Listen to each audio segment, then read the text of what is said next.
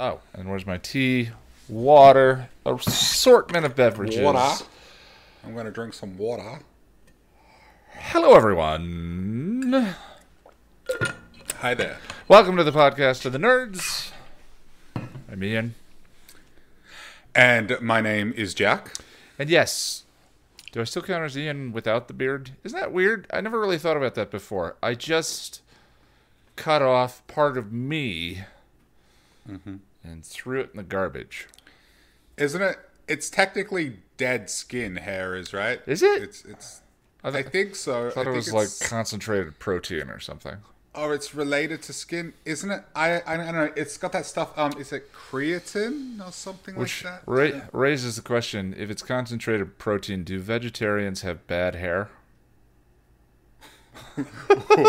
you are brave saying that. Oh my god. So usually I wear have a beard because like when there's nothing up here, there's nothing here. It's just too much. I always get um so used to you with the beard that like when when this morning like when I saw you from the first time th- this morning I'm like holy hell you Ian doesn't have a beard and it's always so you know you don't look bad uh, but by any means No, it's it's- so it's like- starkly different Yeah, it's it's like ten years difference off the face. Yeah yeah Uh, you look considerably young younger yeah, uh, which is fine. I mean, I don't really care uh, about that side of things one way or another. It's just so bright. God, I am a pasty, bright man.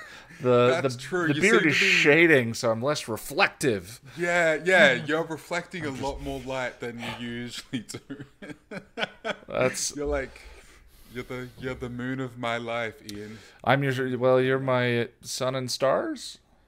No, you're my moon and Yeah, stars. Sun and Stars. you did it, Sun Oh, and Stars. I did a Well reference. done. You're a real Game of Thrones now. What are you drinking? Um, just water again in my hydro flask. Again, not a sponsor. Not a sponsor, but be. but but we would. I'm drinking jasmine tea today. I've I uh, started with the orange mandarin. That's uh, cinnamon spice, which I think is currently my favorite. Jasmine smells delicious. Yep. It's the best smelling tea that exists, but it tastes like actually picking flowers and eating them. that doesn't sound very. It's not very pleasant. good. No. You know, a lot of times flowers smell amazing, yeah. But then, uh, but but most things that smell like flowers taste terrible, like air fresheners and stuff. Yeah. I've never eaten a flower or an air freshener. I've eaten but, a, um, have eaten a dandelion or two in my time. Oh, actually, I think when I was a kid, I might have done some, something stupid and stuck something in my mouth I shouldn't have. oh, some somebody clip clip that, huh? Uh, today Um, on the podcast, Uh, we will be going through uh, our our list of shame films and what be, what we've been uh, watching. yeah. So uh, why didn't we do a podcast last week? Oh, I was wrecked. Um, That's right. Yeah. Yeah, so uh, last Saturday, a week ago from Saturday, um, I did the Patreon hangout for Restless, and I published uh, Fool for Love after uh, editing for like 30 hours in two or three days. Because at the end, I'm so fed up with the how long the script process took me that I'm just like, let's edit. Come on, just just edit, just get it, rip it off, just get it done.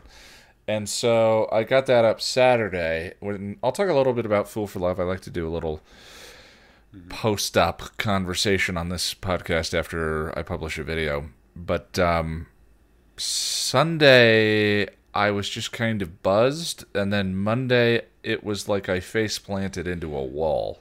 Yeah, you crashed hard. Yeah, and I had some friends come over Sunday night. We did like um, uh, Ryan, who has appeared on this podcast, my friend Carl. Um, and we sat out back. We did the social distancing thing and all of that. But Monday, I I felt sick. I felt like uh, just worn out, broken down, uh, like a little sniffly or whatever. So I was afraid that it, one of us had either given it to each other or gotten it from each other or whatever it was. Um, it turns out eh, I was just wrecked, just burned myself out uh, the last week or two of. It's so high. I'm so high stress, Jack. Jack, uh, really? yes, I'm becoming. I couldn't tell. I didn't know that. I don't know if I've mentioned this all. before, but I'm a little- information. I'm a little annoyed. Sorry. At, no, you're good. I'm a little annoyed at uh, how often the words the word unclench applies to an emotional state that I happen to be uh, in because I'm so tense all the time. Um, yeah. And uh, partially, this this has been a consequence of quitting drinking. One of the go-to ways in the past, I don't know, ten years that I, I started to use as a way of unwinding is alcohol. Um, and you know, I'm doing the work with like finding healthier replacement beverages. I'm not gonna try and quit ice cream until the pandemic is done Yeah. Because I figure one thing at a time. But just in general, I really struggle to unwind. But yeah, I understand um, with what you said before because like every time I get a scratchy throat or a sniffle, I'm like, Yeah. is it, is it time? Is it finally my time? Uh oh. Yeah, it- it's scary. It'll be nice when it's just when you just think it's the flu again. yeah. And the thing yeah, is, nice. flu season is coming. So what's that? Is that going to be like super flu season? Like Well, what do we- I mean, people are going to get sick and they're going to be thinking they have COVID and they just have a cold, you know? I wonder if COVID will get worse. No, no, Yeah. no. Stop it. Stop it. Do not go down that road. Right. No. So, I'm stopping that mental track. yeah, we're, we're, we're supposed to be your source of positivity. Uh, Yeah. Or at least not that. Uh, but anyway, um, Monday when we were supposed to record, I crashed. Um, I slept Mm-hmm. most of the day. Uh, got up. I, I think I slept 17 hours uh, that day.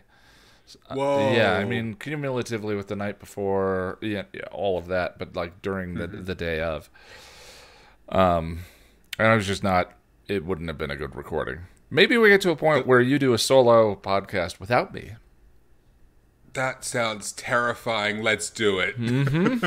Yeah, be a good time. That it's funny. I've I don't think I've ever slept 17 hours in my life. Like when I when I was a teenager, I could do a solid 12, may, maybe. But they, these days, I'm a terrible a terrible sleep sleeper. I um I inherit I inherit that from my uh, mother, I think. But um, funnily enough, since the type two diabetes diagnosis and I've changed my uh, diet, I've been sleeping a lot better. I because when I get into bed, I usually watch um, something on my phone or my laptop or whatever. But um, and, until I'm tired, tired enough to uh, sleep, I've been watching Myth, MythBusters uh, as of late. It's uh, been been fun to re- revisit that. But um, I typically like like when I switch everything off and close um, my eyes, I seem to fall asleep like pretty quickly, rather than laying there frustratingly for like an hour. It's funny. Uh, since I quit drinking, my sleep has gotten dramatically better. I, I still struggle to fall asleep because that's part of the unwinding thing. Yeah, Um, that's the thing I used to struggle with, but I seem to be doing okay right, right now. Touch wood. Yeah. So uh, we're gonna do what we've been watching, a uh, little bit with the listener comments, and then uh, follow that up with the fanfic reading. Here is Gone, Terri Botta. I believe we're on chapter twenty nine. So, Ian, what have you been up to since last uh, we met? Well, okay. So I finished the Fool for Love video. Uh, it was an absolute bear of a script, and as is ever the case, uh, it was. I felt like it was a bear because I made it a bear, but it You made a bear. Sorry, maybe that's a um. Maybe that's a. I mean, maybe that's just inevitable when you're writing, recording, editing, and doing something yourself. If something's going to be a challenge, it's because you made it a challenge or whatever. Um, so that's a little bit weird. But um, Fool for Love is a one of the handful of transcendent episodes in the series where It's a big deal. it's a very big deal. It's a better episode than the show, I would say. Yeah, I- like- watching it recently, it's like um the way it's shot. It's pretty much the most in interestingly shot uh, Yeah. episode in in the entire series. Um, the you know when you think about it, when I say it's better than the show, what I mean by that is like the show has sort of a a um what is it called the hump graph the the show has a range uh, uh, in terms of average quality, and most of the it, it- where you see most of the episodes sort of fall somewhere in the middle. Some are way worse, uh, a few are way better, and then there's one or two or three episodes that just break the graph completely. And Right, in my and mind, though, one of them. yeah, in my mind, this is one of them. Um, the body is one of them. Mm-hmm. Um, the gift. the gift probably is one of them. Mm. The gift is amazing, but that's almost like the best Buffy Prophecy episode. Girl as well. Prophecy Girl, Yeah. definitely up up there.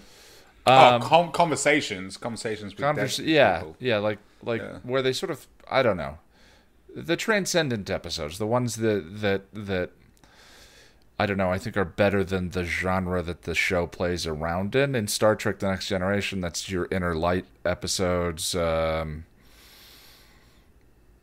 you know, uh, uh, I don't know. I think a lot of the data episodes are are kind of break the the boundary of the show. So there's that. The last one that I can remember, Hush. Hush is uh, another. Once more with feeling. There we go. Those are the ones I um, I was sort of blocked up. Um, the last one of those I reviewed was Hush, and I didn't end up feeling satisfied with uh, the video. I haven't done an edit stream in a little while, and I know the community really enjoy those, um, which I love. Uh, um, but I also feel like I don't know if editing offline for me is better for the quality of the video. Editing in a stream is better for keeping me in the seat and editing Sure. and doing the work and so forth.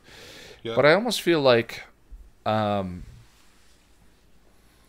editing offline allow like if I'm editing online, I'm also paying attention to chat. I'm sort of doing Yeah. that one part moderator, yeah. you know, two parts editor thing where I um personally I feel as though this video should have been done offline simply because I don't think it should have been spoiled for anyone. Like Well, that's- that intro, holy crap! Like I don't think anyone should should have known that and that, that intro was co- coming. It's so funny. was so good. I keep forgetting about the in- that the intro exists. Yeah, the uh, the Buffy versus Dracula intro I had been thinking about since season two or three.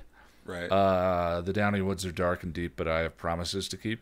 Um, Yeah. Because of the reference to faith, that poem to me is Yeah. about death and or suicide. Um, so it's so interesting how it fits into season five. This time I was just like, what would be a good intro for this video? And I was like, well, it's it Spike was- centric. Why don't I read his poem?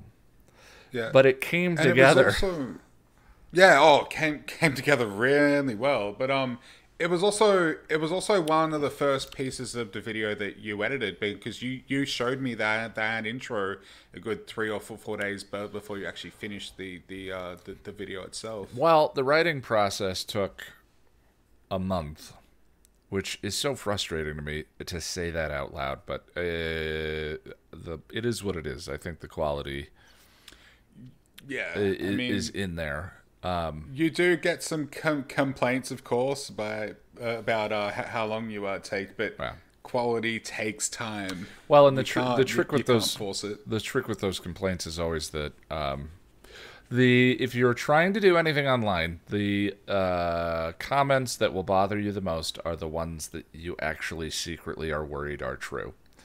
Yeah, But someone else who comes along and calls me, you know, um, a soy boy college indoctrinated cuck, I'm like, okay. you know, but the people who are Right. like, there's been so few videos this year. I'm like, oh, that that, that kills me. Um, because you know because it's bothering me. But um, Yeah. so so that was the first thing. The video is uh, is a big one, and then the other thing that I found was kind of uh, I was struggling with was that guys will be guys is a kind of pretty good episode. You know, it's a fun, if slightly forgettable episode from Angel's early season two run. And I found some connections and made a video that I ended up being pretty proud of. Yeah, I mean, I that episode, like, I I've never disliked it or, or, anything, but but you elevated it to something much more than I thought it was. But yeah, so uh, to do th- to do that before a video where the expectations are really high, Hmm. I, I just stressed myself out hor- Okay. horribly. Where I was like, "Well, this one's got to be amazing." Um, Mm-hmm.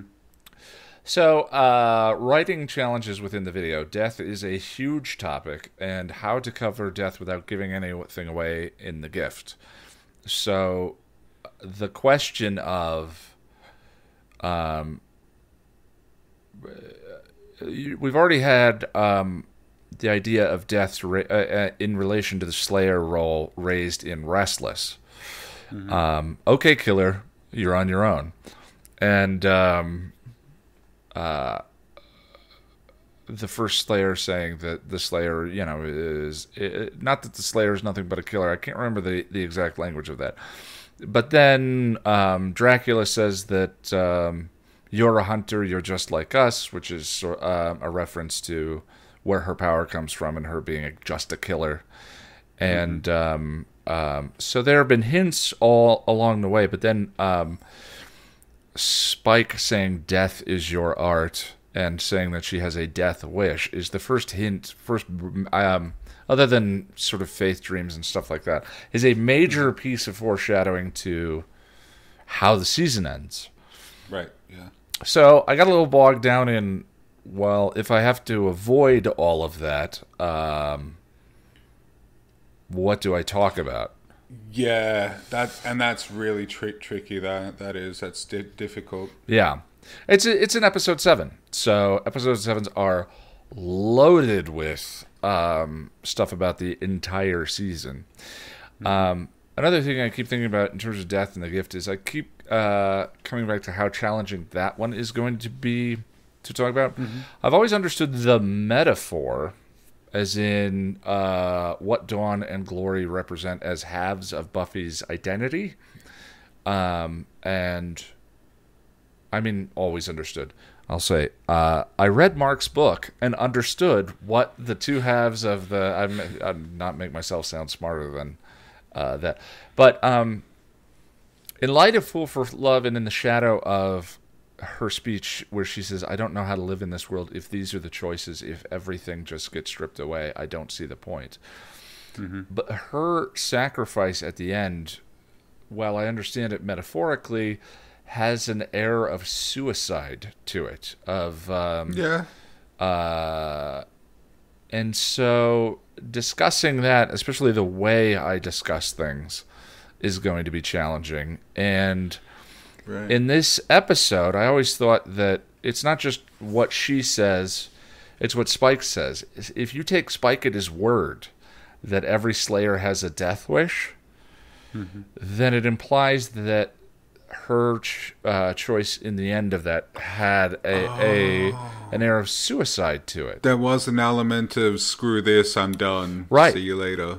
Right. Yeah. Right. And she had Okay. checked out at the episode before and gone into a catatonic Right. state, which is sort of like the, uh, um, um, I mean, it's very much state of off as um, a sacrifice for the world and for, for Dawn, but at the same same time, there's yeah, there's definitely an air of that. Now you've mentioned it. Yeah, and um, one of Camus' three choices, yeah, uh, in terms of approach to life, faith, choice. Um, I mean, essentially, choice is what I've summarized it as, and suicide. Yeah.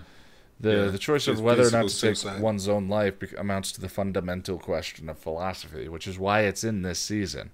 And Mm-hmm. Whedon c- kind of subverted the idea and turned it on it turned it on, on its head, but it would be easy to mishandle the discussion. Um, and I think the way that I write these episode guides too, to mishandle that would be bad. Um, Right, uh, in the sort of emotional, heavy-handed. I wouldn't say it's heavy-handed, but uh, sometimes heavy-handed, but uh, um, high emotion kind of way that I do. Anyway, and then there's the usual pandemic and family uh, nonsense that was slowed down my process um, on this one. I realized my writing comes from a very emotional place, even when I You've, you've only just noticed that? yeah. Buddy, I, I noticed that before I even met you. See, like the conclusions. Sorry, I just dropped a USB hub. Just checking my audio. Audio seems fine. The conclusions very clearly come from uh, an emotional place, but the I, I I'm just sort of coming to understand that all the words come from an emotional place. The uh, you know the whatever area that is that I'm writing from uh, with an episode guide is um, requires battery power. Um, and being absolutely used up by emotional events outside of work, whether that's the pandemic or family or whatever it was, absolutely destroys uh, uh, my ability to focus and makes it very hard to write. Um, you know, and and uh, things have always been slow, but uh, if anything, I'd say 2020 the videos have been sticking to a more regular schedule, albeit a very Yeah, slow one. so. Yeah. Um, there was, I think, there was a two or three month gap in 2019. But uh, anyway, now that I've started to realize that that's kind of the way I work, I've started to try and corral sources of emotional distraction. So, um, the directions I leaned into with the essay when I was trying to answer that question, so what do I write about, uh, were the filmmaking and Spike's character. Um, the filmmaking, and I apologize, Jack. I know that when we do these sections, there's there's not always a ton for you to. No, no. To by add, all means, so, man. Um, That's fine. uh, we'll figure out a more elegant way of doing this, maybe. it's all good. But the uh, the filmmaking matched action uh, edits were an editing technique that uh, really first inspired me to be an editor. There was a, a Nike commercial that aired in 2002 when I was in college that my professor used to demonstrate to us what a matched action cut is. Um, I hadn't watched it until since college in around 2003. Um, and it was actually made by Ridley Scott's film company, I, which I, I didn't realize, which uh, not by Ridley Scott himself, but um, I just I watched it before we recorded. I got chills. I showed it to you for the first time, and um, I have. I have just loved that technique since. So seeing it used to such great effect uh, in this Yeah. sequence. The other thing that's remarkable about this sequence is I've seen it in a commercial with no dialog Mm-hmm. and I've seen it in films where it's used once. Like Right. in Minority Report, there's one matched action transition uh, where Anderton gets the the mind wipe thing on him. And, well, I put it in the video. Or when the ape throws the bone up in the air in 2001 and it cuts to a satellite or a uh, um, a spaceship. But to build a whole sequence out of multiple versions of them, I think is really astonishing. To use it so Hmm. Well think- narratively. Yeah, yeah, and I think um, Fool Fool for Love is probably the best ex- example I, I've seen of it. To, to be honest, like Yeah. it's been done done well well a lot, but I don't know. There's something very special uh, about the way that that episode does That's it. that's why I say uh, when it's when I say it's one of my favorite se- sequences of any movie or television show, I mean it because Hmm. It's uh, very well done. The the not only the the degree to which I care about the characters, but I've never seen a sequence constructed in quite that fashion where it's a flashback and modern times and it's um and they just fit so well together. Yeah, it's so easy easy to follow. It's not d- dis- distracting or jarring or anything. Yeah. It flows so well. Yeah, it's it's incredible. Um, and then the other one was Spike's character. The big moments for me were when uh, Drusilla bites him. I I had not noticed until this video that she grabs his junk. Me neither. Yeah. Me neither. Yeah. I had no She idea. She grabs his junk. He's heartbroken, and she kills him, and he dies in a lot of pain. Ow, ow, ow. So he Yeah. dies turned on, heartbroken, and in intense physical pain. That explains Spike to a T. All three of those things are, um, you know, it's like, oh, Spike's character. Of course, that's how that happened. Of course. Um, you know, Angel was drunk. I don't know. Um so that was really cool because I thought that that moment explained so much about Spike, the way Spike works. Um, I thought my uh, uh, explanation of the show's portrayal of love uh, was as clear as I've managed to make them. Um, and one of the weird byproducts of doing the videos the way I do is like my thoughts kind of clarify as we go along. So take a little piece of an idea in season two and then refine it a little bit in three and so forth. Um, and I've never thought about the, the- my favorite part of the video though was the part from uh, Beauty and the Beasts. Because so uh well if you can't then love becomes your master and you're just its dog. I've always hated that line. I. It's a bit on the nose. It's it is. a bit on the dog's wet nose. yeah. Uh Li- literally. yeah, kind of. it does it, it that's that's that's the theme overcoming the fiction where it doesn't sound Yeah. like something that character would Yeah. say. Um Yeah. and where we've talked about um I, we talked in the Patreon hangout which we missed you quite a bit.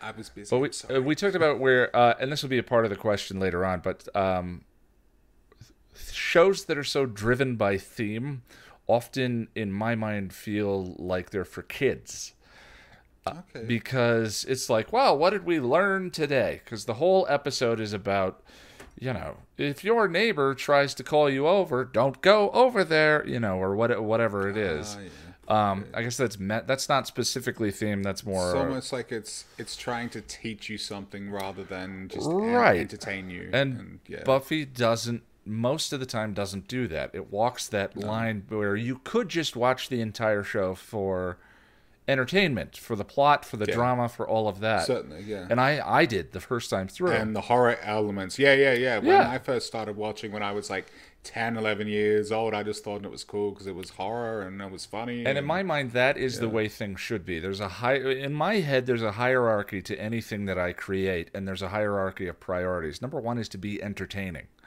not to Mm-hmm. Yeah, do absolutely. all the academic kinds of things, but to make an entertaining piece of content. And so, uh, in my mind, um, in order to get that proper balance, the show needs to have that as its focus, and that includes you know, sort of a realistic portrayal of all the characters, side characters. So him saying you're just its dog, uh, it's like okay, I get, I get it. did did you guys see what what the episode is called? It's huh? Beauty and the Uh-huh, Beast, uh-huh. and there's a werewolf in it. You're just its dog. They're like, wink, wink. I don't know nudge, why nudge. that worked okay earlier when he's like, you know, everybody's got problems. Everyone's got demons, right? I loved that bit. And she goes, Tell me about it. Uh, you know, because Buffy has actual demons and uh, the metaphorical demons. But that, because people say that. People say, I've never heard anyone say love becomes your master and you're just its dog. It was just, I don't know, it was just very weird. So my favorite part of this video was uh, the connection between love becomes its master and you're just its dog. And I may be love's bitch, but at least I'm man enough to admit it. Because now that line serves a purpose to me. In my head, I'm like, oh, there's a connection.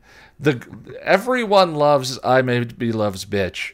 Um, and so I, I for me it was fun. Anyway, kind of It's okay. I get it. I get it. kind of tooting my own uh, horn about that. Uh, but there you go. And the other thing that I'd never thought about until this episode was that absolutely what Spike says might be bullshit.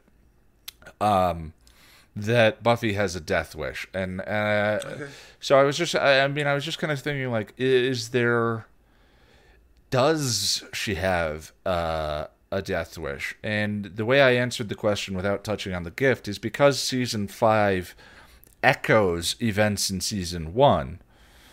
You know, by uh, by the end of high school, you feel your you have yourself somewhat figured out and then real life comes along and kicks your ass is the way uh, Douglas Petrie uh, phrased it, which is why the repetition of lessons, and why in Angel the there's um, that that uh, Angel season zero trilogy in Buffy, um, The Wish, Amends, and Gingerbread, which sets up the Camus uh, triplicate, triplet, couplet. Anyway, and uh, but those three episodes, the lessons of those three episodes reoccur multi those that's epiphany.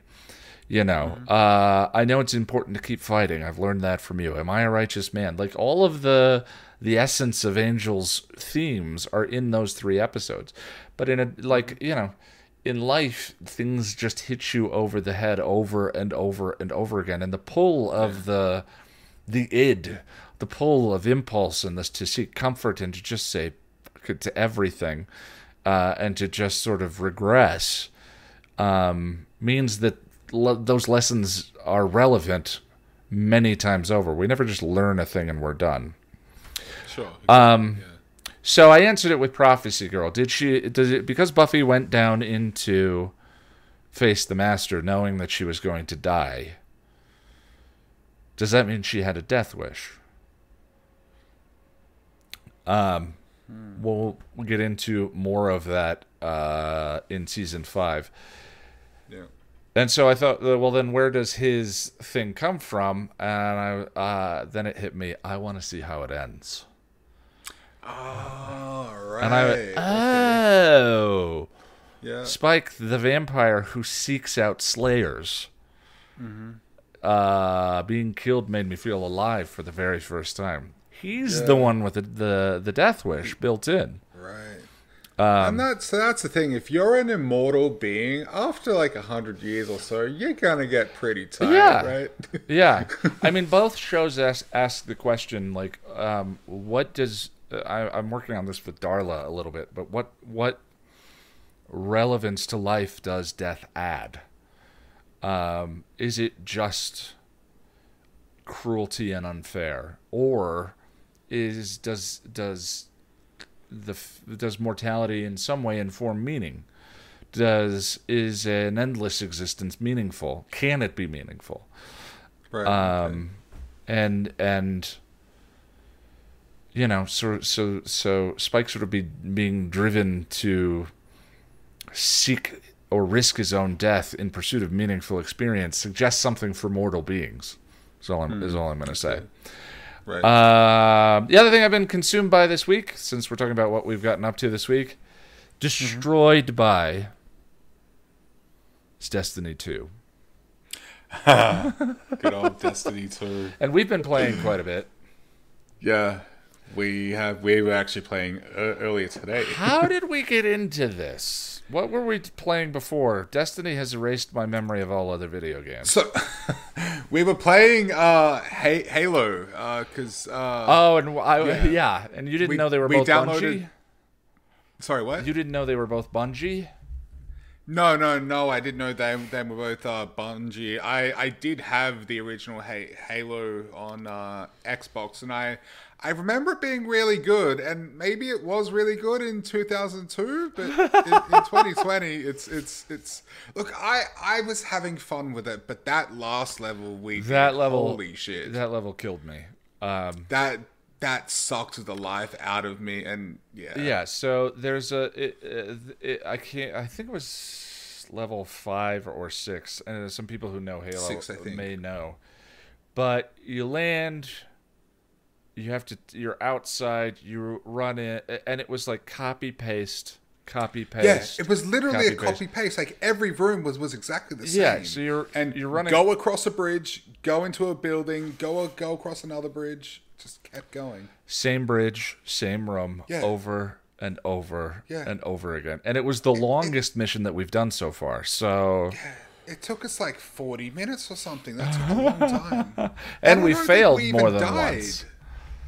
Huh? We failed more than once too. Uh, Oh, That yeah, was the one where we didn't realize that the co-op uh, Master Chief Collection doesn't preserve uh, spawn points. It just starts the entire act over again. So we got more than halfway through it, and then said, "Well, Hmm. let's play tomorrow," and it started over again. And I said, "Do you want to play some Destiny? Because that burned me out." And Destiny Hmm. is modern Halo. It's not really Halo, but you can feel the legacy of Halo in it. You can tell that it was done by the same co- company that made um Ha- Halo, the same studio. Like, Yeah. you can tell. So it's a, a looter shooter, Yeah. space magic, science It's- fiction. A first-person shooter. Um, and yeah, it's it's it's It's yeah. I don't normally get hooked by hyper grindy games other than Dota, but you're not really grinding for anything in Dota. And you're not a big uh, first-person sh- shooter guy, whereas I am. Yeah. Like that's that's right right up my alley. But I also love uh, loot-based stuff stuff as well. I find it very addictive. That's why I love uh, the Diablo series, and, and this kind of reminds me of Di- Diablo in that sense. I mean, I beat Diablo 3, but you're not really supposed to beat Diablo 3 once. yeah, you yeah, know. you're supposed to go. Yeah, you're supposed to go mu- multiple times. But I am my favorites hooked. um my favorites Diablo 2 I love Dia- Diablo 2 and uh uh just quick, quick quickly I heard um Blizzard is going to re- release a remaster sometime I heard it was coming this year I don't know if that's actually true or if it's actually going to uh, ha- happen but Blizzard please I would I will buy 10 copies please Yeah, I don't. I, I don't know. So, I think I talked about this when I played Assassin's Creed. Uh, there are games that just feel like giant to-do lists. Like they're uh, uh, Assassin's Creed is one of those, and I just get a little burned out and I love finished it. Assassin's Creed though But for some reason, the groceries, fetching the groceries in this game, all the grocery lists, I've just gotten hooked.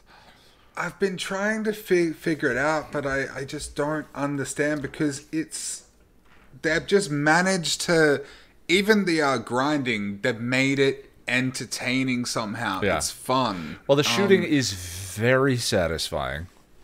Very. Um, it- uh, the movement is well. Well, if you're playing a warlock, the movement's very. the satisfying. the vertic the verticality of it is satisfying, and it has some of the Mm-hmm. most beautiful science fiction levels. it's It's gorgeous, so and I pretty. It's pretty go- gorgeous, especially for. Um, I don't think it's that uh, taxing of, of, of a game either. Like it kind of is, but um, but it's not like it's not like a it's not like a flight flight sim 2020 or whatever. Yeah, they remind me of like old heavy metal magazines, the uh, the seventies and eighties um, uh, comic book adult uh, comic book monthly. Um, those like I can't think of the artist right now, but I'm picturing his work in my head. The Okay. the um, the spacescapes, the Princess of Mars kind of spacescapes with guns and magic and um, all of that. It's really pretty. Um, there, I think I can see a little bit of Halo in the level de- designs, a little bit. It's like, but just a better. Ha- Well, Halo, yeah, we were playing Ha- Halo One, uh, Yeah. which came out in two thousand and two. two, so almost 20 years. It's ago. still a remarkable game. It's still very satisfying. We just hit that one level, and I was like, "You want to play new Halo? Yeah. Uh, in this yeah, case, Destiny." And, and we had had also played a little bit of De- Destiny 2 previously. Um, and so I was like, sure, let's go back to De- yeah, Destiny 2. I said that thing and we'd take a break. I did not Yeah. expect it to sink its claws into me. Um, Also, it's free. I've put Yeah. Before, so I just bought the battle pass, but before I did that, I put 25 hours into it.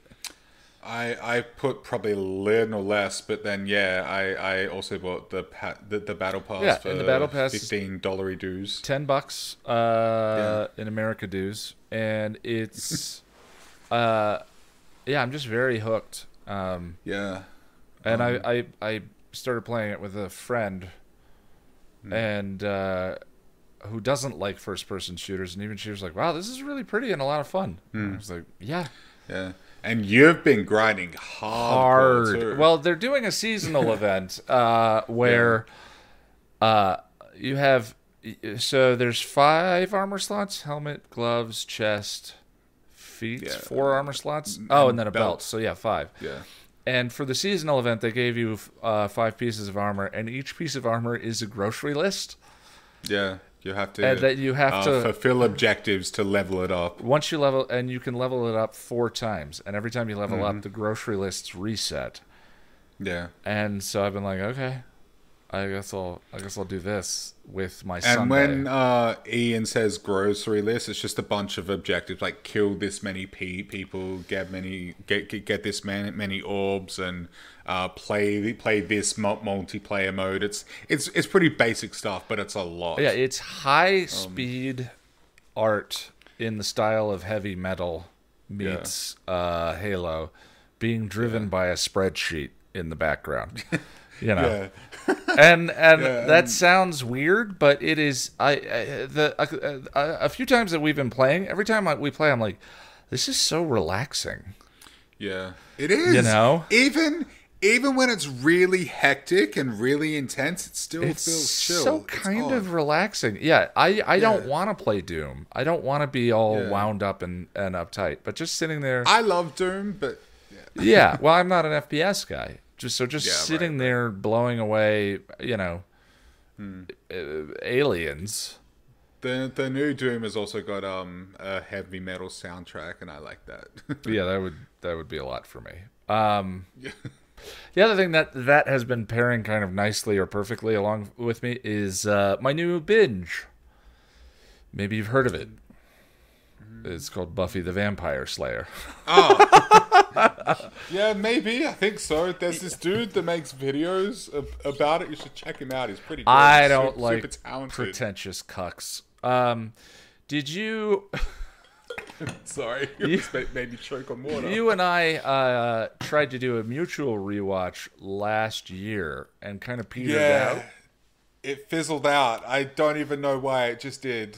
I think you got busy and I got ahead, and then I just I think I hit season Funnily four. enough, yeah, busy. Yeah. That's also why I haven't played a lot of uh, De- Destiny the, the last few days because I've just been flat out busy. yeah. Yeah. Uh, so I got to season. I think I got to season three or four the last time before I stopped. Anyway, I started on Friday and I Mm-hmm. got to today's Monday. Mm-hmm. I got to Beauty and the Beasts. What? Yeah. I'm at a desk a lot all day. And Sunday I did nothing but sit here and grind Destiny and play. Um, Yeah. I I saw you online on De- Destiny at like four o'clock in, in the morning your your time. Yeah, I was up till five that that Wow. uh, before I went to bed. Uh, yeah. Um, I so I finished Gilmore Girls. I'm gonna record a conversation with uh, Lonnie from Chipperish Media to talk about it because she has seen it and you have not. Um, uh, I read. I finished Gilmore Girls Asterix, which I will explain uh, uh, when Lonnie and I have that conversation. And Jack, the uh, it's so Buffy is so comforting. Wa- Oh, it is, yeah. Watching Buffy not for work. that might have been what happened. imagine, I may have caught up to where I was in the episode guides, and then started Yeah. feeling like I should be writing. I should be writing. So we'll see when I get to season five in the binge. Well, I even noticed the difference when I'm rewatching episodes for the pa- Patreon hang- hang- hangouts. I have a notepad open and I'm it, it's it, it's much it's it's more stressful. I guess It's a little bit yeah. tr- There's, it's less for Yeah. joy, and so yeah, um, yeah. Rewatching it it, feels like I'm I'm back in school in in in English doing a an essay on the film or something. yeah, Yeah. yeah. So rewatching it, I've been, um, I I have weird mixed feelings. the The feeling of I wish that I could watch this for the first time, so that all the emotions were at their peak again. So that it was as maximum engrossing as it was originally. Yeah. um, that experience is gone. you know, and there's a Mm-hmm. weird kind of like grief or frustration where you're like, oh, I'll never, I'll never get to enjoy this for the first time again. If there was one show that I could erase my memory of, it would be Buffy, or possibly Breaking Bad, but definitely Buffy. Yeah, mine would be ne- I would uh, ne- love to be able Next to Generation. for the first time. Ah, yeah, Uh, yeah, Next Generation and Buffy. But on the other hand, uh, and I'm still feeling things. I mean, I stopped, like, I Mm-hmm. paused and put down the controller for Prophecy Girl, and uh, I could not watch Angel Angelus be a dick to Buffy in surprise or Innocence. The That is that is hard. I couldn't watch you it. You got a lot to learn about uh, uh, about men, kiddo. you were That's you were a all. pro. I knew you couldn't handle this. oh. Yeah, I, I couldn't watch. So I was just nope, skip, and that's the only part of it I've skipped. I watched Inca Mummy Girl. I enjoyed Inca Mummy Girl the most I've I have ever watching. Uh, I enjoyed season one way more than I know ever the- have. You know the one and only episode I skip, and everybody hates me for it or gets angry about it. Which I just I don't I don't like Witch. I don't know why. It's not pretty a bad episode. It is, and it's just it's Freaky Friday in Buffy form. That's, Yeah. that's all it is. There's Well- nothing to it. Well, uh, I love the trophy. Yeah, I love that. Yeah, Yeah, the trophy yeah, is is like Twilight Zone levels of creepy and horrifying. Yeah, but I Um, can skip it big, big because I know it happens. And so when Oz is lo- looking at it and, and he's like, "Oh, These the eyes follow you everywhere I go. I like it. Yeah, Um, the other weird, you know, the weird thing that uh, the weird um, thing that episode holds is that it is in some way referenced in every season of the show. That's the weird claim to fame that that episode has is that in season four, Amy the Rat comes back briefly.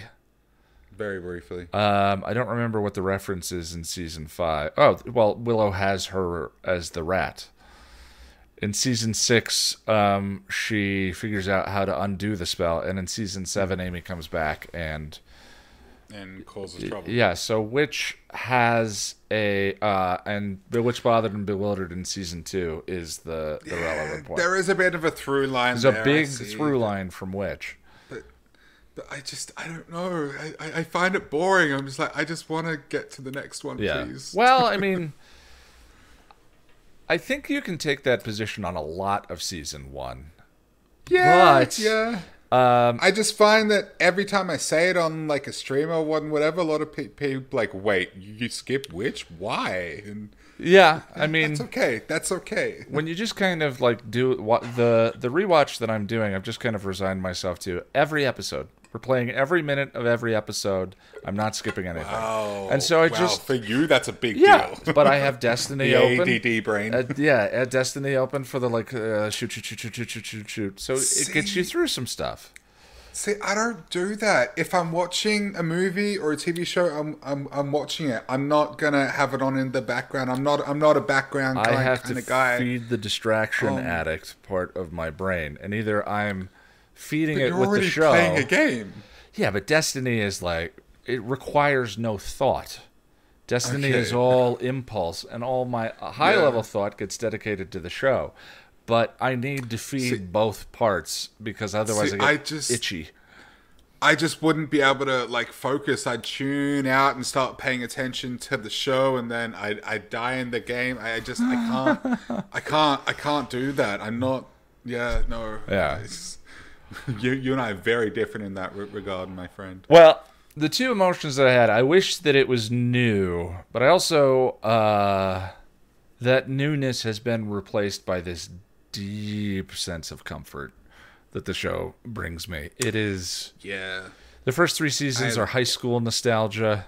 Uh, and then season four is that transition season, and then five, six, and seven. You can barely remember the high school seasons. At least I can't. Yeah. Feels like a different show. It's strange. It's strange. It, it does become a different show. It really does. But when I'm in the high school seasons, I'm like, man, I don't want to get to five, six, and seven. But when I'm in five, six, and seven, I'm like, man, the high school seasons were so cheesy, or whatever. Like the the response Yeah. is. I um for me, I find it comforting just because the show means so so much to, to, to me. I mean, I do have a little bit of nostalgia associated with it because I mean, I, I, I started watching for the first time when I was like 11, 10, 10 11 year, years old. I didn't finish until I much later later on, a couple of years ago, uh, six, seven, eight years ago now.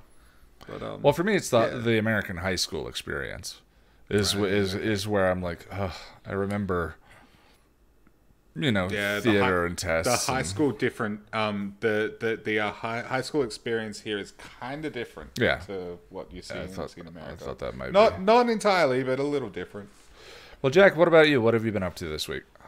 Well, um, speaking of Buffy uh, rewatches, um, my uh, brother and I, um, I I think I've mentioned before how I'm taking my uh, brother on his first journey through the Buffyverse, and uh, we watched three episodes uh, just the other day, and they were uh, Crush, I Was Made to Love You, and then of course The Body. And um, so yeah, I got I, I got um, on Discord with my uh, brother, and we uh, were in a call. And it's like, "Do you want to watch Buffy?" I'm like, "I." The answer to that question is always yes. So let's watch Buffy. And so I saw where we are. We're up. We're up to. I'm like, oh, dude, dude, dude. We have to watch three episodes. Okay, please, please, please, three. Mm-hmm. just, it, just trust me. We have to watch three episodes. He's like, all right, cool, cool, cool. And so we we we get to the body. Well, the the, the end of I was made to love you, and my brother that that was the only thing he was spoiled um he had spoiled for uh, him was Joy, joyce's death. Sure. he he he had uh, kind of forgotten by the time we, we got there. So he was a little su- su- surprised. Um but yeah so we got to the body. And i think i've also mentioned before how my brother he's he's a big soft teddy bear like me but he's also very in, introverted so he seems very stoic he doesn't he doesn't he, he he's feeling things, but he won't typically show it. Sure. But uh, pretty much uh, from the moment uh, Buffy breaks down with Giles, uh, when Giles gets to, to the house, both he and I were just in tears, and and and like he cried for like pretty much the entire episode, and it was it was kind of like um. I don't know. That's testament to the show's uh, power to make my uh, brother do, do do that. Yeah, no, he's not a hard ass or anything. He's just kind of stoic and a little well, very introverted. So evocative. It is yeah. so uh and it's masterful the way it's done yeah. Too, like the lack of music and yeah yeah i mean um, just artistically it's incredible but i mean yeah. it is it doesn't feel cheap ever it doesn't no. feel like a tearjerker it doesn't feel like it's there's it, the lack of music to pull it yeah. off is incredible because you can yeah. you can emotionally manipulate people with music so much. Yeah, yeah. Uh, so that it doesn't um, it not doing that is yeah a lot. And it is very artistic, but it doesn't cross the line into artsy fartsy ter- territory, if you know what I mean. Um, um, I mean, uh, first of all, I I don't artsy fartsy for me feels like um, I don't think it's necessarily a bad thing, but um. Well, no, yeah. Uh, to me, uh, the the the term artsy fartsy to me means uh, alienating style with no heart. Right. Okay. Um. Okay. Uh.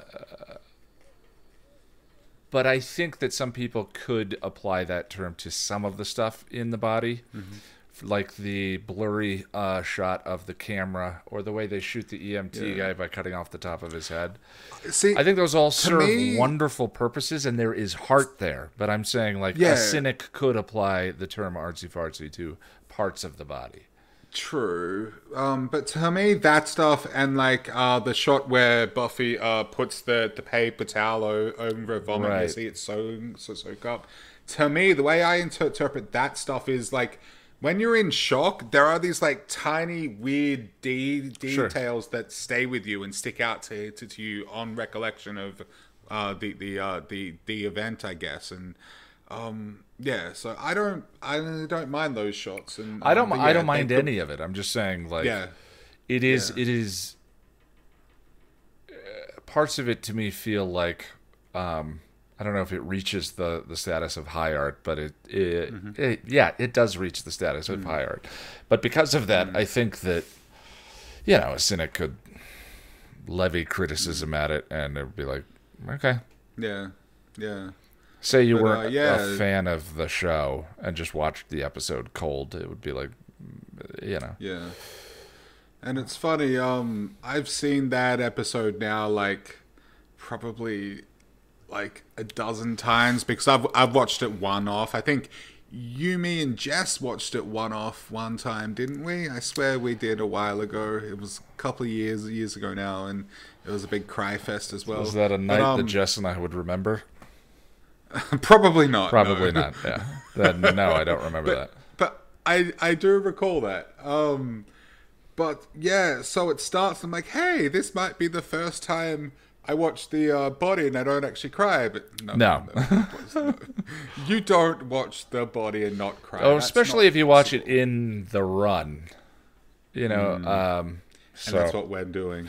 Yeah, it's interesting. Maybe I'll do uh, some live stream rewatches. Uh, The last one I remember Hmm. That- that doing fun. was for the body. yeah, was- oh, was that, that was a he- heavy one. Well, Yeah, that was uh, that was where the footage for uh, what the body means to me came from, which is on the channel. Which uh, it's funny. video. All of the the videos in the "What the X Means to Me" series do pretty well, except for that one, and I think it's because people just don't want to go there. Uh, That was the whole reason I did that stream that night was because I was struggling to. It's that that thing we come back to. It's like, you know what I'm in the mood to watch tonight. Schindler's List. Let's let's watch Schindler's List. You know, see, I kind of do stuff like that though because it's kind of cathartic. It's it's it's it's a release. I do that. Yeah, mm, there's just a difference for me. If I want that emotional Mm. catharsis, I watch Becoming Part Two or The Gift. The body is different. That's a different is level yeah. of. I mean, I wouldn't go to the body for it either, but I do sometimes seek out sad stuff just just because I want to have a cry or whatever, Yeah. you know.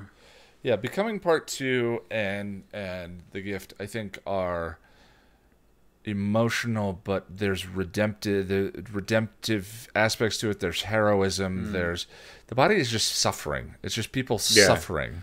Yeah, for like forty minutes. Um, Yeah, and as much as it's personally resonant, especially if you've experienced a loss, uh, making the choice to go and uh, invite something like that into your life, um, you know, not the easiest choice sometimes. So I just Yeah. that's my guess as for why that video hasn't done as well Right. as the other ones, which I don't care about. Uh, I just think that it's the data is interesting to me. You know. Yeah, it is. It is. Yeah. But yeah, um, my my my brother, in interestingly, he said that uh, the hardest scene for him to watch uh, was uh, Buffy telling uh, Dawn at the school. That's new. I've never heard that. Someone say that Yeah. was the toughest scene. Yeah, same. Like, um, I thought he would say, you know, like Anya. Anya's the big one. Yeah. Um, yeah. Um, but no, no, it was uh, Dawn. Yeah. Huh. So interesting.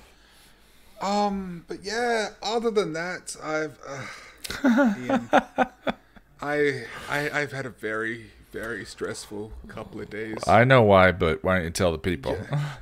well, We're recording very late at night, partially because of the stressful couple of days.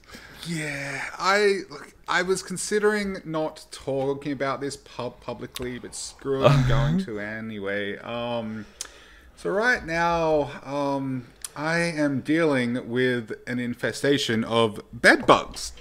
Yes, freaking bed bugs. Yes. Um, and yeah, I was I was somewhat self conscious and nervous about talking about it because um, I guess I was worried about being like judged that people would be like, "Oh, you have bed bed bugs, you must be dirty and whatnot." I'm not.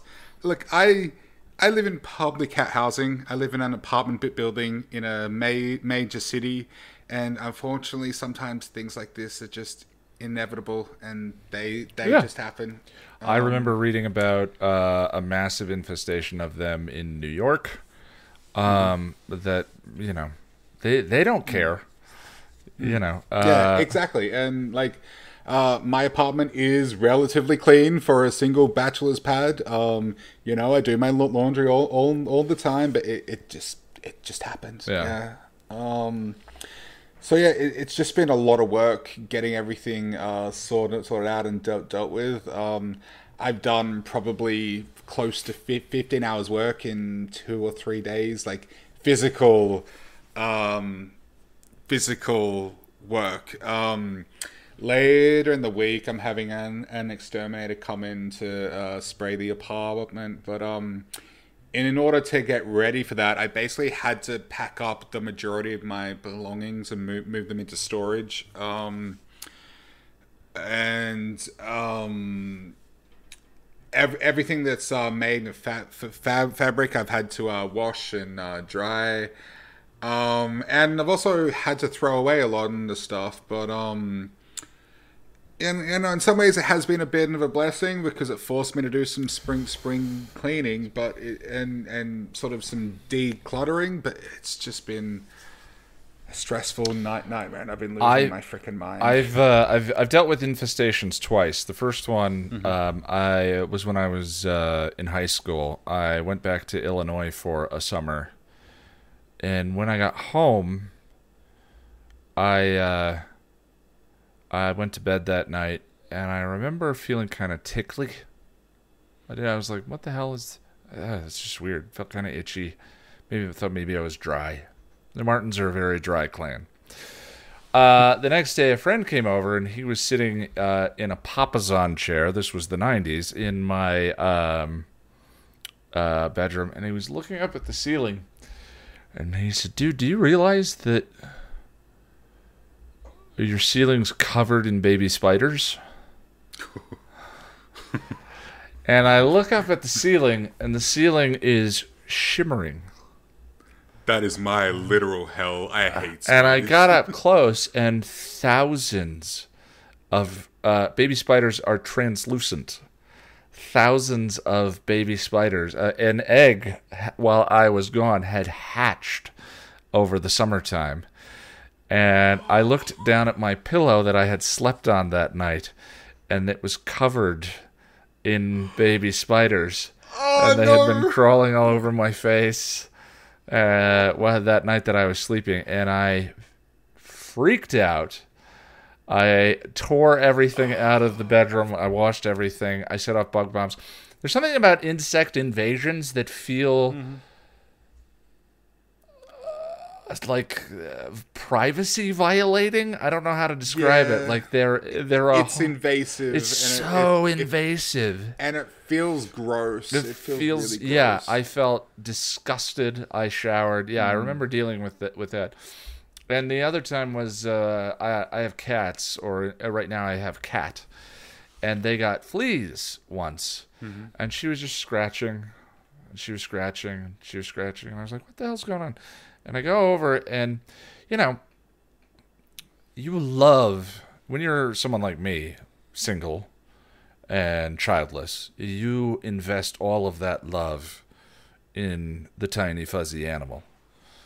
And so I pick up my child, Jack, my child, Firm baby. and I and I start brushing her hair, and I pull her hair aside so I can see the pink skin underneath, and I see a Mm-hmm. little black dot crawl across into the thing of her fur, and I freaked out. I was just like, "Get off her!" and I ran and grabbed some shears, and I started shearing her. When I did, and I a clump, I, I sheared off a big clump of her fur right here, and looked at it, and there were two fleas on it, and I threw it aside, and then I looked at what I had just done, and she looked like a lion because she had just the mane sticking out like this, and she was just looking at me Yeah. like, "What the hell are you doing, man?" And I went, yeah, like you okay? "That might have been an overreaction." Do you Uh, need me to call someone? yeah, so I took her and had her dipped the other day. But again, it's that feeling of invasion Yeah. where it's just like, yeah. you have no right. Get off my kitty. Yeah, yeah. Um, how I how I noticed was um, I started getting what I thought were like rashes on my arm. I'd wake wake up and I'm like, oh, there's all these itchy itchy dots here. What the hell hell is this? Yeah. must be getting a rash. I should get some skin cream or something. And then I saw this weird bug crawling around, and I'm like, what the hell is that? That I've never seen anything like that in my life. What the hell is that? That's not a cockroach. That's not. That's nothing I've ever, I've ever seen in my life ever. And so I I, I thought for, for for a second. I'm like. What if it's a bed bug? So I googled what does a bed bug look like, and it was pretty much identical to what I saw, and and I had a meltdown. yeah, yeah, I get it. I get it because you, you suddenly, I mean, you know, home is a sacred space, and to have it yeah. invaded is is and horrendous. and it's like it just it's such i feel i, I feel shameful about it man and and and i shouldn't. shouldn't. like like like um when i told told you i i told you that and i'm like oh but i swear i'm not dirty i swear i i, I look after myself and you're you're just like dude it's okay calm down Yeah, dude. it's fine and then you're like i'm not ju- judging you and i'm like i'm judging myself Yeah. Now, if you had Yeah. like, well, I don't know. I don't want to. I, I was going to say something but I, I don't want to offend anyone listening. Um. Well, good luck with that. When is the guy coming over to spray? Uh, Thursday. Um, they're they're com- coming in, and everything's more or less done now. Like I'm I'm ready. Um, and so all I've got to do is just uh camp out in my apartment, uh, guerrilla style. In uh, my apartment is practically empty. And so I just gotta wait it out. Uh, they're coming on thir- Thursday, but then they're doing a, a, secondary spray um, the the thir- Thursday after, and that's just to it's just to make sure they're all dead. Essentially, like Yeah. the first spray should do the uh, job, but it's just to make sure, I guess. Um, Well, you figure there are eggs. If eggs hatch Yeah. in the intervening time. yeah, yeah. Um, but then after that, I can move all my stuff back in, and I'm gonna rearrange things. Like I've got a desk that I've been meaning to um, uh, put put my, my computer, my tel- television on, so I can. Uh, you've been bug bugging me for ages about a second monitor. I should be able to do that now, so that's good. Um, yeah. Um, so it, it, it's just been stressful, and I, I'm I'm physically and mentally exhausted, but it's done, and now it's just waiting, I guess. Um, but yeah, another thing that I've been kind of well, well not doing, but um, for the last little, little while, I've been in a state of, shall we say, uh, reflection and con- contemplation. Okay. Um, so let me get a little serious for a second. I, I don't want to drag things down, but let me be a little serious. Bed bugs Um, are serious, but go ahead. well, true, yeah. um, so I've dealt with uh, depression and an- anxiety um, in varying de- degrees and frequencies since I was uh, a teenager. Um, and about six or seven years ago now, um, I found myself in a really dark place. It things weren't good. I I wasn't well. Um, at that point, like my de- depression had kind of reached like a a, cri- a critical mass, shall we say. Um, and the symptoms started to manifest in really physical ways, and and it really like freaked me out. Um, I couldn't eat, and it's not that I was like starving myself. I'm not I'm like, oh, I'm sad, so I'm not gonna eat.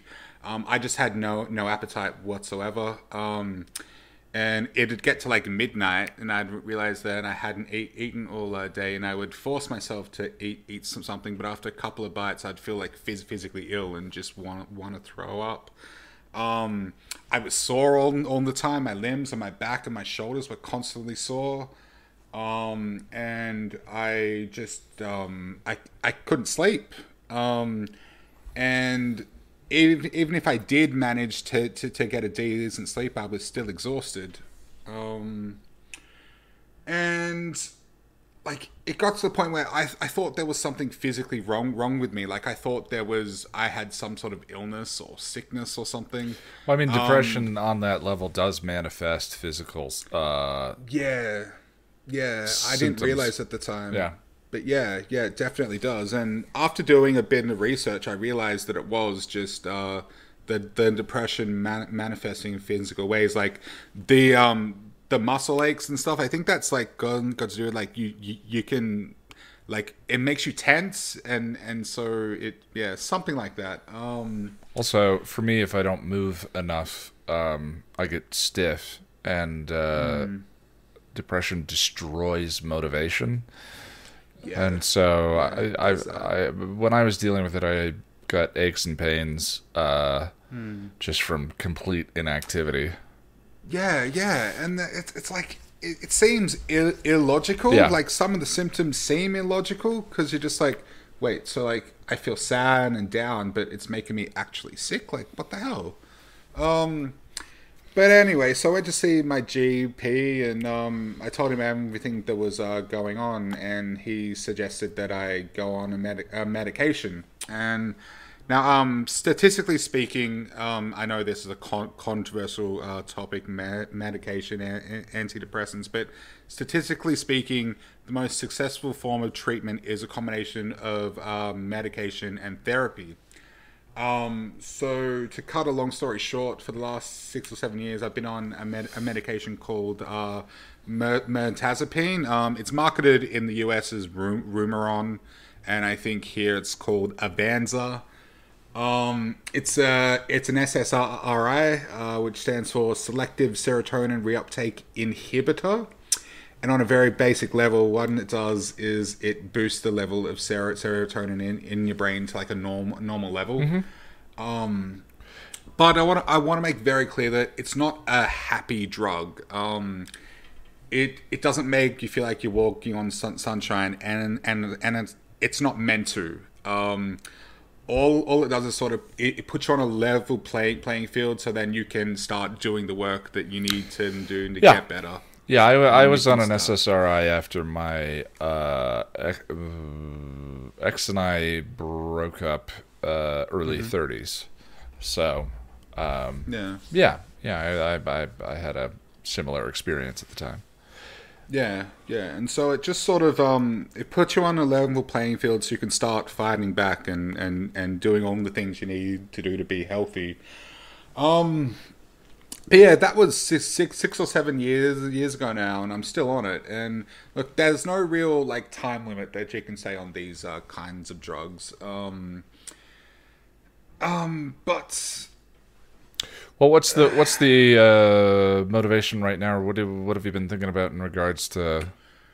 Well, I've been thinking about um, stopping uh, or wean, wean, weaning off it because um, I I feel as though like look, it seems part of me feel feels like it's a it, it might be a bad time because you don't know COVID is going on, the world is in a bad place, thing things are scary and whatnot. Well- but at the same time, hmm? It's not an anti-anxiety medication, though, right? oh, it is though. It is. Oh, Yeah, it yeah, is, it's- okay, it's- yeah. Yeah, sorry, I didn't mention that. It, it's an antidepressant slash anti-anxiety. Okay. Yeah, so it does help help help in that regard. But on the flip side, I just kind of feel like I'm I'm I'm ready. You know, um, um, and so like I haven't made made a, a decision yet, but um. What do you think defines that space of ready? I mean, like if you had to sort of lay a finger on it, it's like Well, how do you how how did you know? Well, I, I feel so much better wi- within myself, but also like my life is just vastly different now. Um, I have better su- support systems. Um, I have better strat- strategies, and like part of my issue back then was my life was meaningless. I I had nothing going for, for Sure. me really. Like I was in a black hole of nothing. Um, and you know like um I've, I've just got so much more in my life now that I'm excited about. I have thing things to work towards. I've I filled my week with, with stuff to uh, do you know you know I've got I've got like maybe two days a week where I literally don't do anything. Every other day I've got something go, going on and that's great. Like I, I, I love that. Um but yeah, it, it's just led to like a full re- reassessment of my mental and, and emotional state o- overall, and I don't know. I, I, I just feel like I'm I'm I'm ready, but um, yeah, I haven't made a decision yet. Um, but if I do, um, I'll slowly uh, wean wean off it, and just uh, for any, anybody listening, if you're on a medication like this, do not stop abruptly. Like Right. absolutely do not. That's uh, you want to wean wean off it because if you uh, don't, you, you can run into some pretty bad uh, uh, side side effects of going uh, cold cold turkey, sh- shall we say? Um, and yeah, um, I guess that's pretty much me. Late lately, um, I just want to finish by saying that anything I've said here should be taken purely uh, anecdotal. Uh, Yes. And it's not. Uh, I, I'm not giving anyone advice about anything whatsoever. Um, if you're struggling with, with these kinds of things, please see your uh, doctor. As astute as we both look. Yes, and as pretty as we, we both are, a pretty face doesn't equal a wise brain. We yes, we are not doctors. Um. All right, so let's go on to uh, what we've been watching, or rather, our list of shame. Um, this week, or rather, since we last talked, I think we're one. Of, we missed one on this list, but maybe not. So the two movies we rolled were Good Morning Vietnam, Good Morning Vietnam. All right, so Good Morning Vietnam is uh, I don't I, it was a very famous, very successful movie, so I don't think there will be a lot of people who don't know what it is. Uh, Filmed in 1987, the woefully inadequate uh, IMDb summary is in 1965. An unorthodox and irreverent DJ named Adrian Cronauer begins to shake things up when he's assigned to the U.S. Armed Services radio station in Vietnam.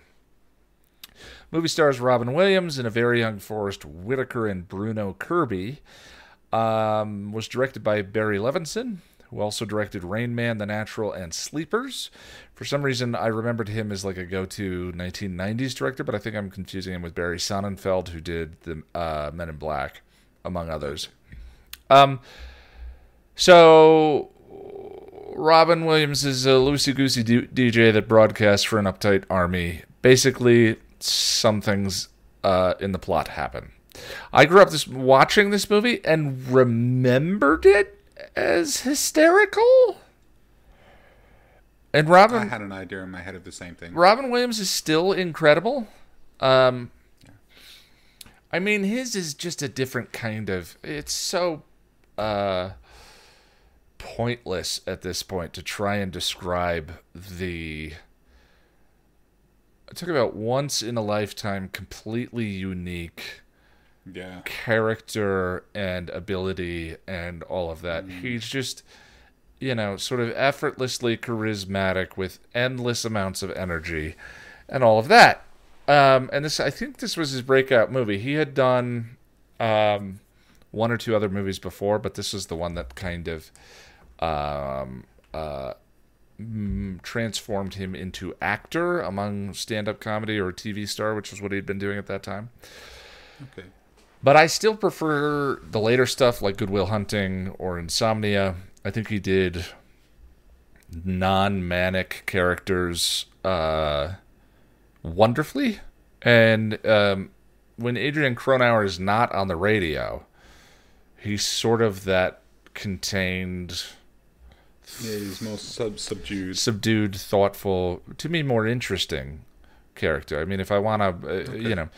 But some of the comedy has not aged particularly well. And it's. um it's the 80s doing the 60s in the 2020s.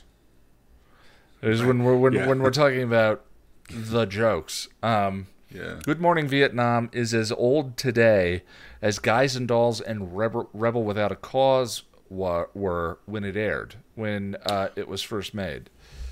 Wow. Yeah, so like perspective on time passing and culture moving along and all of that is sometimes difficult, especially when you grew up through uh, the era of, of a particular movie. You know, um, things date, things age, and this is one of the newest movies we've watched that I felt had dated. Do you know what I mean when I say that? Yeah. Yeah, certainly. Yeah. Yeah. I So, I got the same same vibe from, from it. Self-evidently, Spartacus has has dated and aged, but you still try and look for the experience. There's there's um, it's kind of like watching camp. There's a certain amount of theater that you sort of expect that you have to sort of Yeah. enjoy for it being cute or dated or whatever. Yeah, and you have to be a bit more lenient with it, I guess. Yeah. Yeah. Yeah. Um, and I started to feel that about the humor in this one, where I was like, you know, there were some blind jokes and some short people jokes and some gay jokes and all of that. That were driven by his energy, but not necessarily. I believe anything that can be fodder for humor, and anything should be fodder for humor. But the success of the joke, uh, uh, uh, you know, the higher or more significant the um, challenge level of the material, the more you really need to nail and stick the landing. Right. And in the 80s, it, that was less so with those kinds of topics, uh, where it was just sort of going in that territory uh, was shocking or funny, um, and sort of naturally charismatic and interesting. But now it's just kind of like, you know, i there was, I think there was a joke like, who's driving the Jeep Stevie Wonder kind of thing, but it was Robin Williams saying that. And you, so of course, yes. I, I that's me explaining or killing a joke, and I realize removing context. Context is everything uh, to humor. So I don't know. I, I just sort of found it. It still has. It's still very entertaining. There's still a bunch of stuff in it I really enjoy, and and whatever is coming out of his mouth, I think Robin Williams is still. Um, he's one of the few celebrity deaths this that actually really shook me up uh, at the time because uh, his work is so. I mean, it has such a big place, uh, and he's such a, a a unique and specific and sort of one-off performer, entertainer. yeah. Yeah. Um, one one in a million. Yeah. So I was I was bummed that you know i in in whatever minor way that it had dated and started to feel sort of of an era that no longer we're that we're no longer in anymore. Um, I was like, ah, that sucks. But the other thing was I I I'd never noticed the plot before. Yeah. His performance really overshadows or dominates all of the plot elements. You're just waiting for him to be back on the radio Yeah. um, to really enjoy it. But if you take away those scenes and just witness the plot,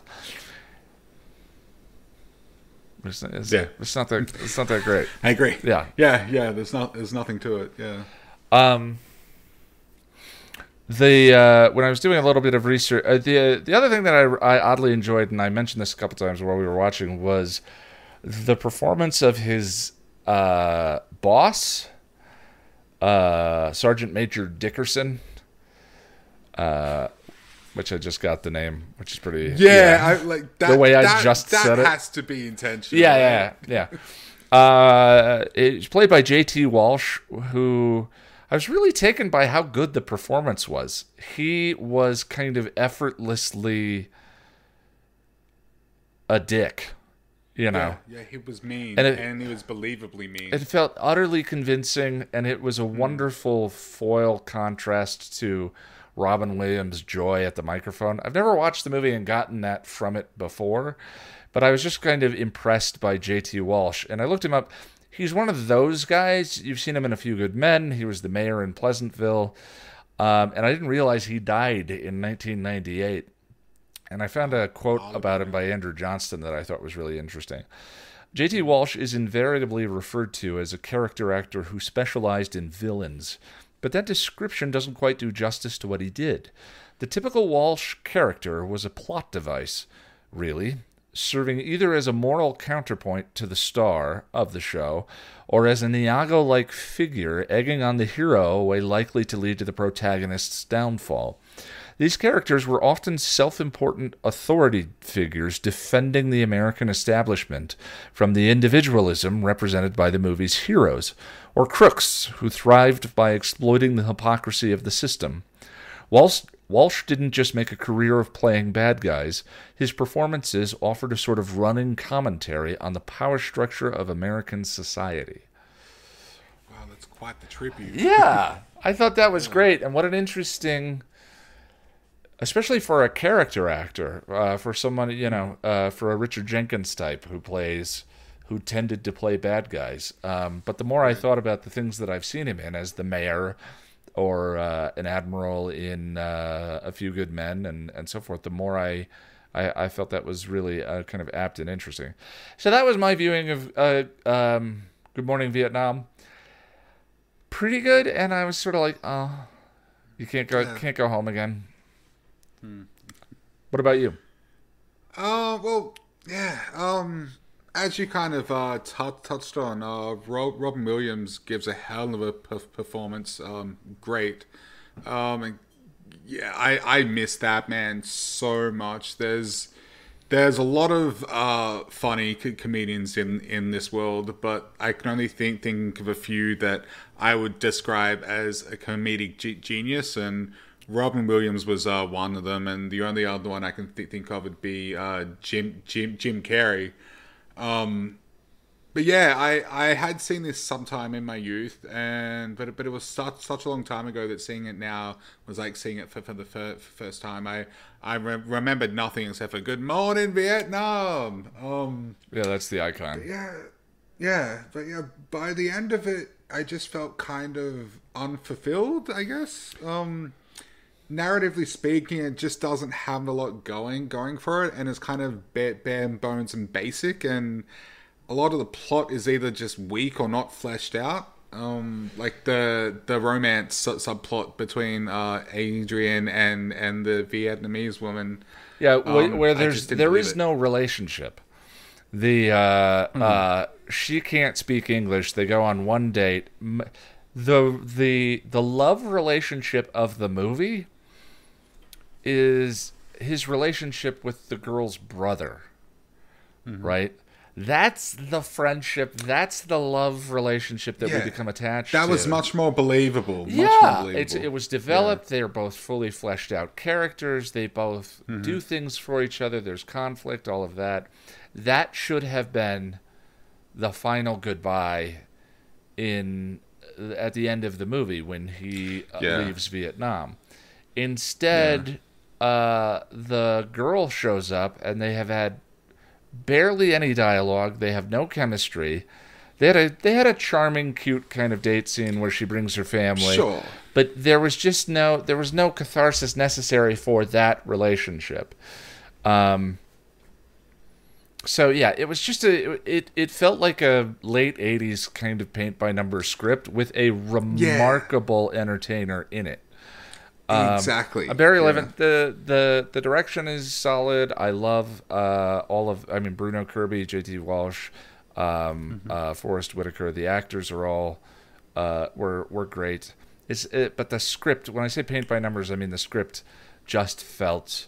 And here's was- where the the this scene goes, and here's where this scene goes. very very basic very very basic um yeah but yeah um yeah robin williams give, gives a great performance and he was very en- entertaining and at least for me he was pretty much the, the best uh, um part, of- part of the film really Yeah. but i mean it's robin williams but yeah, um, afterwards, to satisfy my own nerdy uh, cur- curiosity, I decided to look up uh, the real a- Adrian Cro- Cronau because this is based on a true story. So it Um, says. And And Sorry, what? it- so it says it was based on a true Well- story in that there was an Adrian. Cronauer and there was Yeah. a war called Vietnam yes, exactly. or a war yeah, in Vietnam um, rather. Yeah. But uh, he sadly pa- passed away in 2018. But um, I stumbled on a real re- recording of his ra- rating the Earth show in, in Vietnam. Oh, did you? I was, yeah, yeah. And I was so surprised by how much it actually reminded me of Robin w- w- Williams' per- performance. I don't That's know very surprising. Yeah, like I don't know if he was able to to uh, listen to some of the re- recordings to, to get ready. Um, it, it just had the same kind of like energy and whatnot. Um, but it was only only a small clip I found Yeah. too. So yeah. Um, but I also um, found um, a video of the real a- Adrian Cronau talking at an event, and um, he at the event uh, he gave a speech, and he more or less said that um, the yeah the film was ninety nine percent nonsense. Um, pretty much the only accurate part of it was that uh, he did teach English as as a language, but he didn't teach his students uh, swear words Yeah. and, and New, New York slang and all all that stuff. Um, yeah, no, he he he wasn't um, um, um, uh, sent sent away. Uh, he he served his his uh, tour tour of duty, and then he got an honorable discharge. Um, the the thing where where they're driving in the in, in the jeep and they hit a land landmine, and then they they they have to hide from the Viet Cong. All of that, like none none of it happened really. Um, but yeah, like it's overall, I I don't think it's a bad film. No, it's, not bad at all. It, it just, it, you know, if if I made a list of '80s comedy classics, uh, that might have been, you know, you start with Ghostbusters, I think, and work Yeah. from there. But that might have been one of the ones that kind of came into mind. Uh, But I don't know if it's as timeless as Ghostbusters is timeless. I have watched it since. Uh, without a doubt. yeah. Um, I think Back to the Future holds up pretty well. I know some people without a doubt. Yeah. uh, ha- uh, have problems with part of it. I think that it, uh, that one has aged, but Good, uh, Good Morning Vietnam raged a bit faster than than those have been. Is all I'm saying. Yeah, it, it just didn't feel like a, co- a complete or co- compelling narrative. It, it, and something very, very 80s about the uh, plot and just how it all Yeah. takes place. And I can't quite explain it other than to say that it's very 80s. There's also a high volume of montages. yeah, yeah. You Which know. is which is a very 80s thing as well. Well, b- uh, you know, the military montage in a war film is a go-to staple kind of thing. Uh, But I, I think there were uh, four or five of them uh, in this, and of course, it's because they had all of this footage of Robin Williams improving, and so of course you do your bread and butter Yeah. staple. But you know, unfortunately, I uh, you know have been doing critical watches of things now for six years, and that's become hopefully a switch that I'll be able to turn off, but doesn't always shut off. And so, just sort of looking at the construction of it, I was kind of struck by. It's a lot of montages without a lot of Yeah. plot moving things forward. Yeah.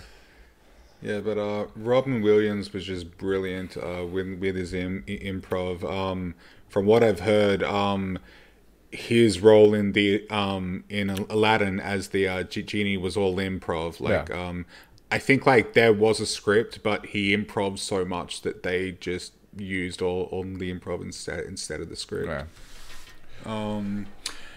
Anyway, the next film that we uh, watched, unless you have more No. more to add, my, my, my friend. Okay, well, the next film we watched was The Outsiders from 1983, uh, directed by Francis Ford Coppola and starring an ensemble cast of Patrick Swayze, Rob Lowe, Tom Cruise, and Ralph Macchio. And we have been forewarned before going into this one that it was not a good movie. Um, we were definitely warned. Um, but I still had some glimmer inside of me that, that thought there would be something. I don't know. Like I, I thought it might have some kind of style or aesthetic to in, enjoy, given the setting and the whole uh, greases thing and whatnot. Um, So it was another movie from the 80s about the 60s. Yes, yes, yes. Oh, I forgot to I forgot to add the uh the um the uh 1983. yeah, uh nine, 1983 and basically it's about a group of uh, uh greaser there's a greaser gang and they go to war against another gang the and Socs. one of them dies. Yeah, the Socs and and one of them dies and then um the the one who uh, uh, uh, com- commits the the murder runs away with his brother and it's it's it's a whole thing. Yeah, a big part of the movie takes place in a church with them hiding out, and then there's a big Yeah. gang fight at the end of the movie, Yeah. Um. and then I forgot how it ends. they come back and there's a there's a weird um there's there's there's a weird um fadey um what's the word I'm looking for here? Um cross dissolvey kind of it, it, it's strange. Yeah. um and there's a weird zoom right at the end as well. Um but the the, the thing that's uh stood out to me though the most was there was such a massive disconnect between the visuals like what was happening on on screen and the sound soundtrack in the background um like typically a song or, or a score should elevate what is happening on, on, on screen or like complement it in some way. Um, but the ma- ma- the majority of the music um, just didn't make sense uh, in in that regard and felt very out of, out of, out of place right? Yeah, so we watched the director's cut version of the film because you cannot watch the original theatrical cut in 1080. You can't watch the original theatrical cut in HD. So the director's cut of The Outsiders features 22 new minutes of footage. And um, Fran- so it was directed by Francis Ford Coppola, and Francis Ford Coppola went in and changed a bunch of the music in the film from the score from the guy who did the Godfather soundtrack. I'll say that again. He changed the score of the guy who did the Godfather soundtrack to insert instead the sort of beboppy uh, 1960s, completely inappropriate for most of the contexts. it was so out of place and i remember while, while we were, were watching i was like all of these songs sound like they belong on some 1960s film about surfing or the beach or like A um lot of them. Yeah and and they all sounded like the same song too Yeah. more or less even though i'm sure they they were different but they sounded like the same song and i felt like I felt like I should be watching an, an episode of like Hawaii Five or something. Like it was, it, was- it was very, very. So strange. the movie's opening theme was a Stevie Wonder song from 1983, and I felt that it like it was horribly dated. It mm-hmm. felt. Uh, I mean, Stevie Wonder went through several different er- eras. His 80s era is very specific. Uh, it- it- there were strings. I, I don't know. It, it did not sound appropriate to the time and place and movies. So I went and listened to the soundtrack on Spotify, the original soundtrack for uh, The Outsiders, and it's great. The original soundtrack is a score, you know, a haven't listened to it traditional score, and it's great. okay, yeah. There's- now it's become this utterly surreal, exhausting. What the hell happened? I don't Like, know. like like it got so ridiculous that by the end we were making making jokes and laughing. Yeah, during death and- scenes Yeah, and and funnily enough, like because of that, I think this is this is the most fun that we have had watching film because it turned into just a. A, a like hilarious like session of shitting on this terrible film. Yeah, It was it's a rare fun. I loved time when all of us ended up on the same page of this is Yeah. not good. Yeah, yeah. Um, but even like the ensemble cast was dis- disappointing too because I, I thought it might at least be interesting to see you know a bunch of these super famous a- actors when they were uh, young. You know Tom Cruise and Patrick Swayze and all of that. Uh, But, um, Tom Cruise, Patrick Swayze, Rob Lowe, Ralph Macchio, Mac- Macchio, Macho. um, yeah. and uh, uh, what's his name? The oh, I forgot to write his name down. So so Matt I, Dillon. I apologize. Uh, oh, Matt Dillon, yeah. of course. How can we forget Matt Dillon? Oh, terrible. Do it for But, do it for um, Johnny Jack. For Johnny. Johnny, yeah. Uh, but Tom Cruise was barely in it, and when he was, he was so extra. He was so extra. Yeah, I think it's his first role. It was most Yeah. of their first roles. They were all in. Yeah. Uh, I think Rob Lowe said he was So young. 17 Wow. Okay. when they made the movie. yeah. He and Tom Cruise. Yeah. Um, Patrick Swayze had a bit more screen screen time, but not much. Um, I think the actors with the most screen time were Ralph Matt Macchio and uh, uh, Rob, Rob Lowe, which isn't a bad thing. Um, most most films tip, typically focus on one or two uh, char- characters, but I, I was just bummed that I didn't get to see a full range of, of these uh, under actors and Yeah. to see what they could have done It's in their younger it's years. uh, uh, there's no one like Marlowe. Is this the face that launched a thousand ships and burnt the topless towers of Ilium? Like, uh, the Outsiders launched a thousand careers. yeah, This, yeah, it did. It from some people thing. that have shaped uh, uh, movies as we know them. Uh, So you know that, and that was the reason to watch it. I know it's not; it wasn't a famous Yeah. movie for yeah. um, Tom. Yeah, I don't Tom regret Waits watching was it. in it. Uh, Yeah. Sofia Coppola was in it. You know, it, it's an astonishing collection of talent. yeah, For I, I think if we had watched the theatrical version that didn't have that soundtrack in there, yeah. I- that might have been a bit better. I think it would have been an average '80s movie Yeah, know, yeah, yeah, with an yeah. Exactly. astonishing collection of talent. Yeah, yeah. Um but yeah, it was just it was just so so um like just Uh, I was just flashing on how they took every opportunity to for them to be topless, and and often wet. You know, there are rain sequences, there are shower that sequences. scene where they were all sweaty and I'm like, why are they sweaty? like everybody had, had sweat dripping off them and I'm like, why what? Yeah, and we we were watching with friends, and we were like, "Oh, that's why they're sweaty." It's not for us, Jack.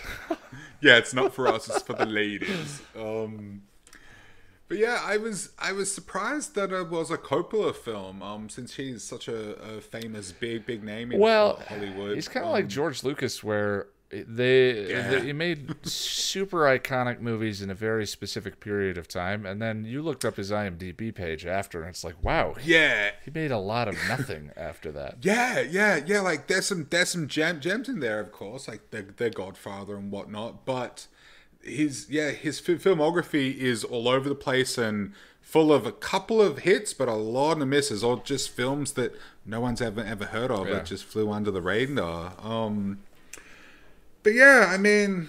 On, on the bright side, like I said, I think it's uh, one of the most fun experiences that we've had Sure. watching a film. It's just not for the right reasons because we had fun shit, shitting on it. But um, Well, the other I would still rather watch it again ten times than watch uh, Lawrence of Arabia once. I I think Lawrence is. it's prettier. I think I would rather watch Lawrence, but that's the beauty. Really? Yeah, that's the beauty of this. Really? Especially if we did it the way our friend suggested to watch it in two parts. So Ah, to yeah. not watch it in one continuous one, I think I would uh, enjoy Yeah. the experience quite a bit more. You can We recuperate. We made a big mi- mi- mistake Yeah. there, boy. yeah. Um. but yeah, so what did you think of it? Uh. Yeah. Everything we said. The other thing that was weird was the script. The uh, the movie was based on a book, and the movie has sequences where I, you feel like okay, this is the this is the meaning, this is the scene. So, um, you know, it's a movie. Uh, uh, up until that point, it feels a movie like a movie about culture and characters and so forth. And then there's a scene where two boys are standing on a hill do- in a sunset, and there's long, continuous shots of one of them as he rec- recites Robert Frost's "Nothing Gold Can Stay," or uh, uh, Stay gold, Ponyboy. yeah, or, uh, "Nothing Gold." That's not the right name for the poem. Um, Okay. but you just feel it's so heavy-handed. Um, and then that poem, of course, shows up later on, and then you have the on-screen monta- visual montage collection of a, a character that died, telling another character to stay stay strong and stay gold. And, yeah. and it was so I felt the weight of the conversion from the novel, where some of those scenes may have worked well in a book, uh, but were Yeah. Okay. not converted to film in a way that favors film's strengths. You know what I mean? I think a conversion Yeah, like that getcha. is difficult. Um, so yeah. Also, uh, I can now only see Matt Dillon as the serial killer from the house that Jack built. Have you watched that? Uh, No, but I mean, I, I know of it, but but no, I haven't. It's from seen it. the the director of Funny Games. Funny Games. I don't think I've seen Oh, that. okay. Uh, Does note- that have to go on the uh, list? now? Note to our audience: I'm not recommending you watch either of them. They're sickening films. So right up my alley then. Yeah, he's also the director. Uh, he was also the detective in There's Something About Mary. Oh yeah, Yeah. yeah, I remember. That. I started to like her. Yeah, that film, I love it. It's stupid, but it's so good. Yeah. I love it. Um, speaking of detectives, Jack, and serial killers, uh, we also f- watched the Hannibal season two finale. So we should do a Hannibal catch up, and we'll do one at the end of season three. Now, are we spoiling?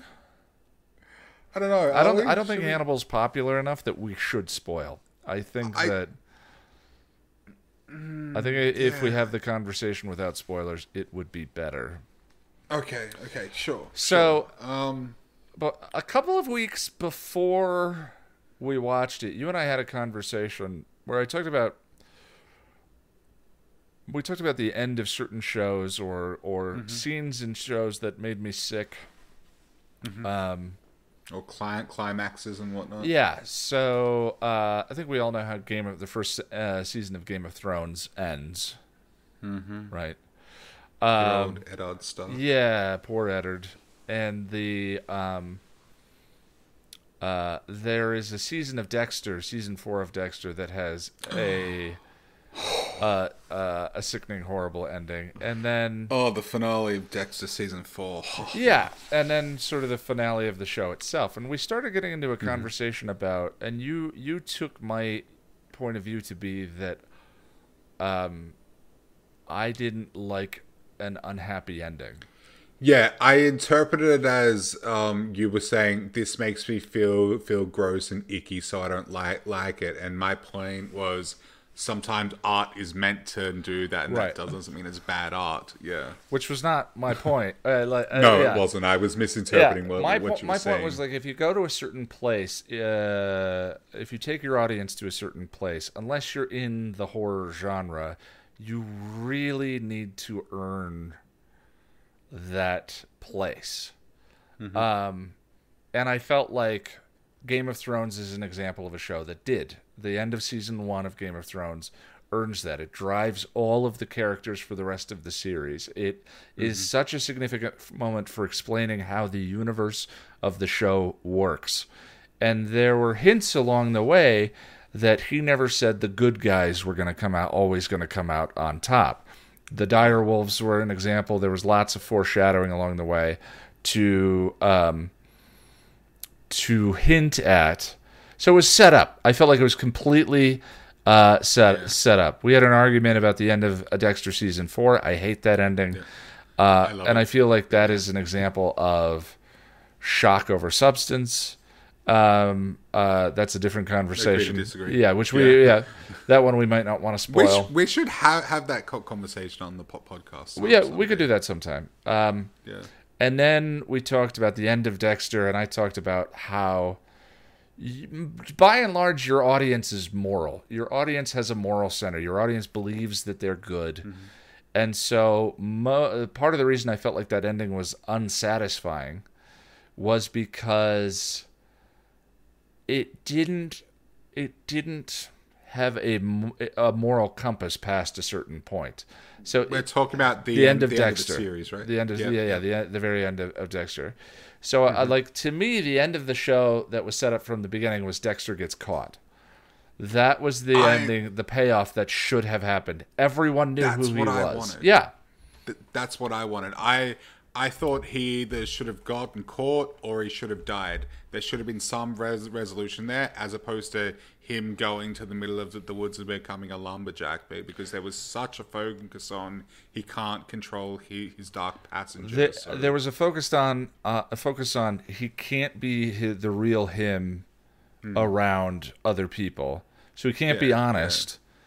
yeah, And the morality of what he was doing is it is So- it moral? Is it whatever? And there's that Yeah. juxtaposition between he and the rest of the characters. Yeah, and so the audience with with the ending is left to think, oh well, Dexter's still out there in the wilderness somewhere killing pe- pe- people, and that's not a satisfying re- No, resolution. at it doesn't. Yeah, none of the things that it set up uh, pay off at the end Hmm. at, the, at the end of the show. Yeah. The reason why I would have loved to um seen him caught is that I would have loved him like like to to see all all of his friends' re- re- reactions to finding out that he is the Bay Harbor but- butcher. That would would have been such a amazing like ah. I Well, and it com- did that. completes his arc. He gets to be himself it does. around everyone, and and sort of the moral ambiguity that the show sets up of is this right or is this wrong is addressed because uh, justice is is served to him. You know, And like he is, he is portrayed as like an anti-hero in a way. So I Yeah. found that after a certain point that didn't hold up anymore. He was Yeah, no longer yeah. an anti. He just had killed too many people to be considered an anti-hero. That or Miami was uh, like uh, Baltimore in still- Hannibal was infested with an unreal amount of terrible He- people. he still, for the most part, only killed uh, other killers. Though I mean, there were a couple of innocent, quote unquote, in, in, innocent pe- people killed, but I don't think it ever completely did away with that. But um, But that's the yeah, thing is I look at the equivocating you just did. I know. There were a cou- oh, just a couple of innocent people. Like Well, that's the the, only one I can think of that the show had is- after too many seasons. is when um, the only one I can think think of is at the end of se- season four, he run, runs away for a little, little while and goes a- a- AWOL, and then he kills a dude with, with the hatchet, and then comes back and everything's normal again. Like, yeah, again, I think the show reached a climax in in season season four, a, a great climax, and it was just never as good after that. I- Yeah, and I hated that. I, it's, it's, for me, it was a downward slide after season two. But we're talking about But you cannot. But I'm sure. Hang on. Okay. One, one thing. All I'm sure you you can agree that John Lith- Lithgow was, amazing as Sure. Trinity, I right? enjoy. Well, I mean, John Lithgow is amazing in anything. Um, well, that's true. Yeah. Yeah. But Hannibal. Yeah. yeah. We should talk talk about that. So, um, yeah. So we're gonna go non-spoiler Yeah. for the finale of Hannibal, um, which is gonna make the the conversation a little bit more difficult. But I have so I um try not to build stuff up. You, you try not to build stuff up when you share stuff with mm. people. I don't tell people like I say, "Oh, I think you'd really enjoy Buffy." I don't say Buffy's the mm. greatest show or one of the greatest shows I've ever seen and it's going to change your life. All of that exists as potential for Buffy. Yeah.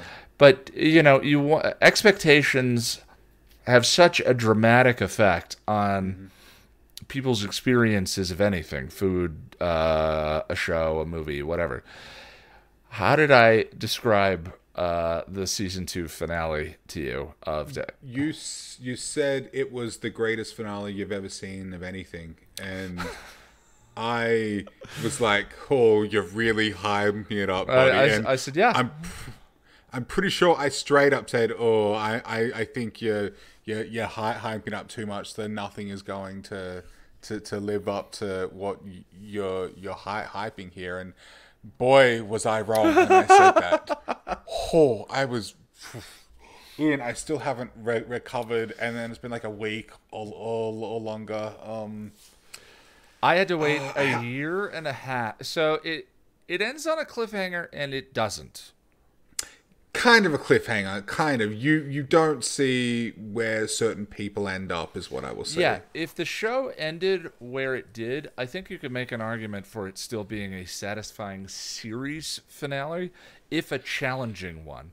But in the same way that Dexter, uh, way better than the end of Dexter, Oh yeah, or yeah, yeah, yeah. um uh actually i think any of these that we're talking about i think you could make an argument that uh the way season two ends would have fit the show the way it was set up Yeah, but I just think um, if if if it was going to be the uh, the absolute end, we would need to see just a tiny bit more of what happens to these characters, a tiny bit. Yeah. I So you're- can't spoil about, so here. you need is you you're not saying that you would change the outcome but you would want a No. little bit of closure on Exactly, a little bit of closure because as as it stands, it's still a little bit o- open ended in terms of what ha- happens to cer- certain. they left people. themselves open. Uh, the show was always at risk because it's such a weird time slot. The way I understand, we talked about it before, but the way I understand it is, uh, someone at NBC, a high up executive, was a fan, and so kept greenlighting the show when it wasn't justifiable uh, by way of the audience that it had, especially because it aired after ten o'clock on uh, NBC. Um, so that's why it got as much room as it did. Um, but yeah, so so they created an ending where it was unsure whether or not the show was going to come back, and it would have worked either way. And I think it's a very it's very interesting how successful uh, you can make an argument for it either way. And it is a miserable ending.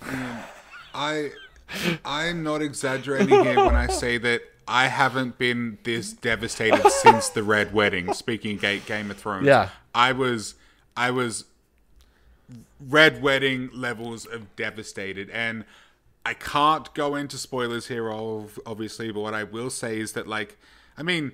I didn't. put- I you don't like Hannibal because of who he, he, he is, right? Of course, you, you don't. No, you like- don't- Like yeah. him.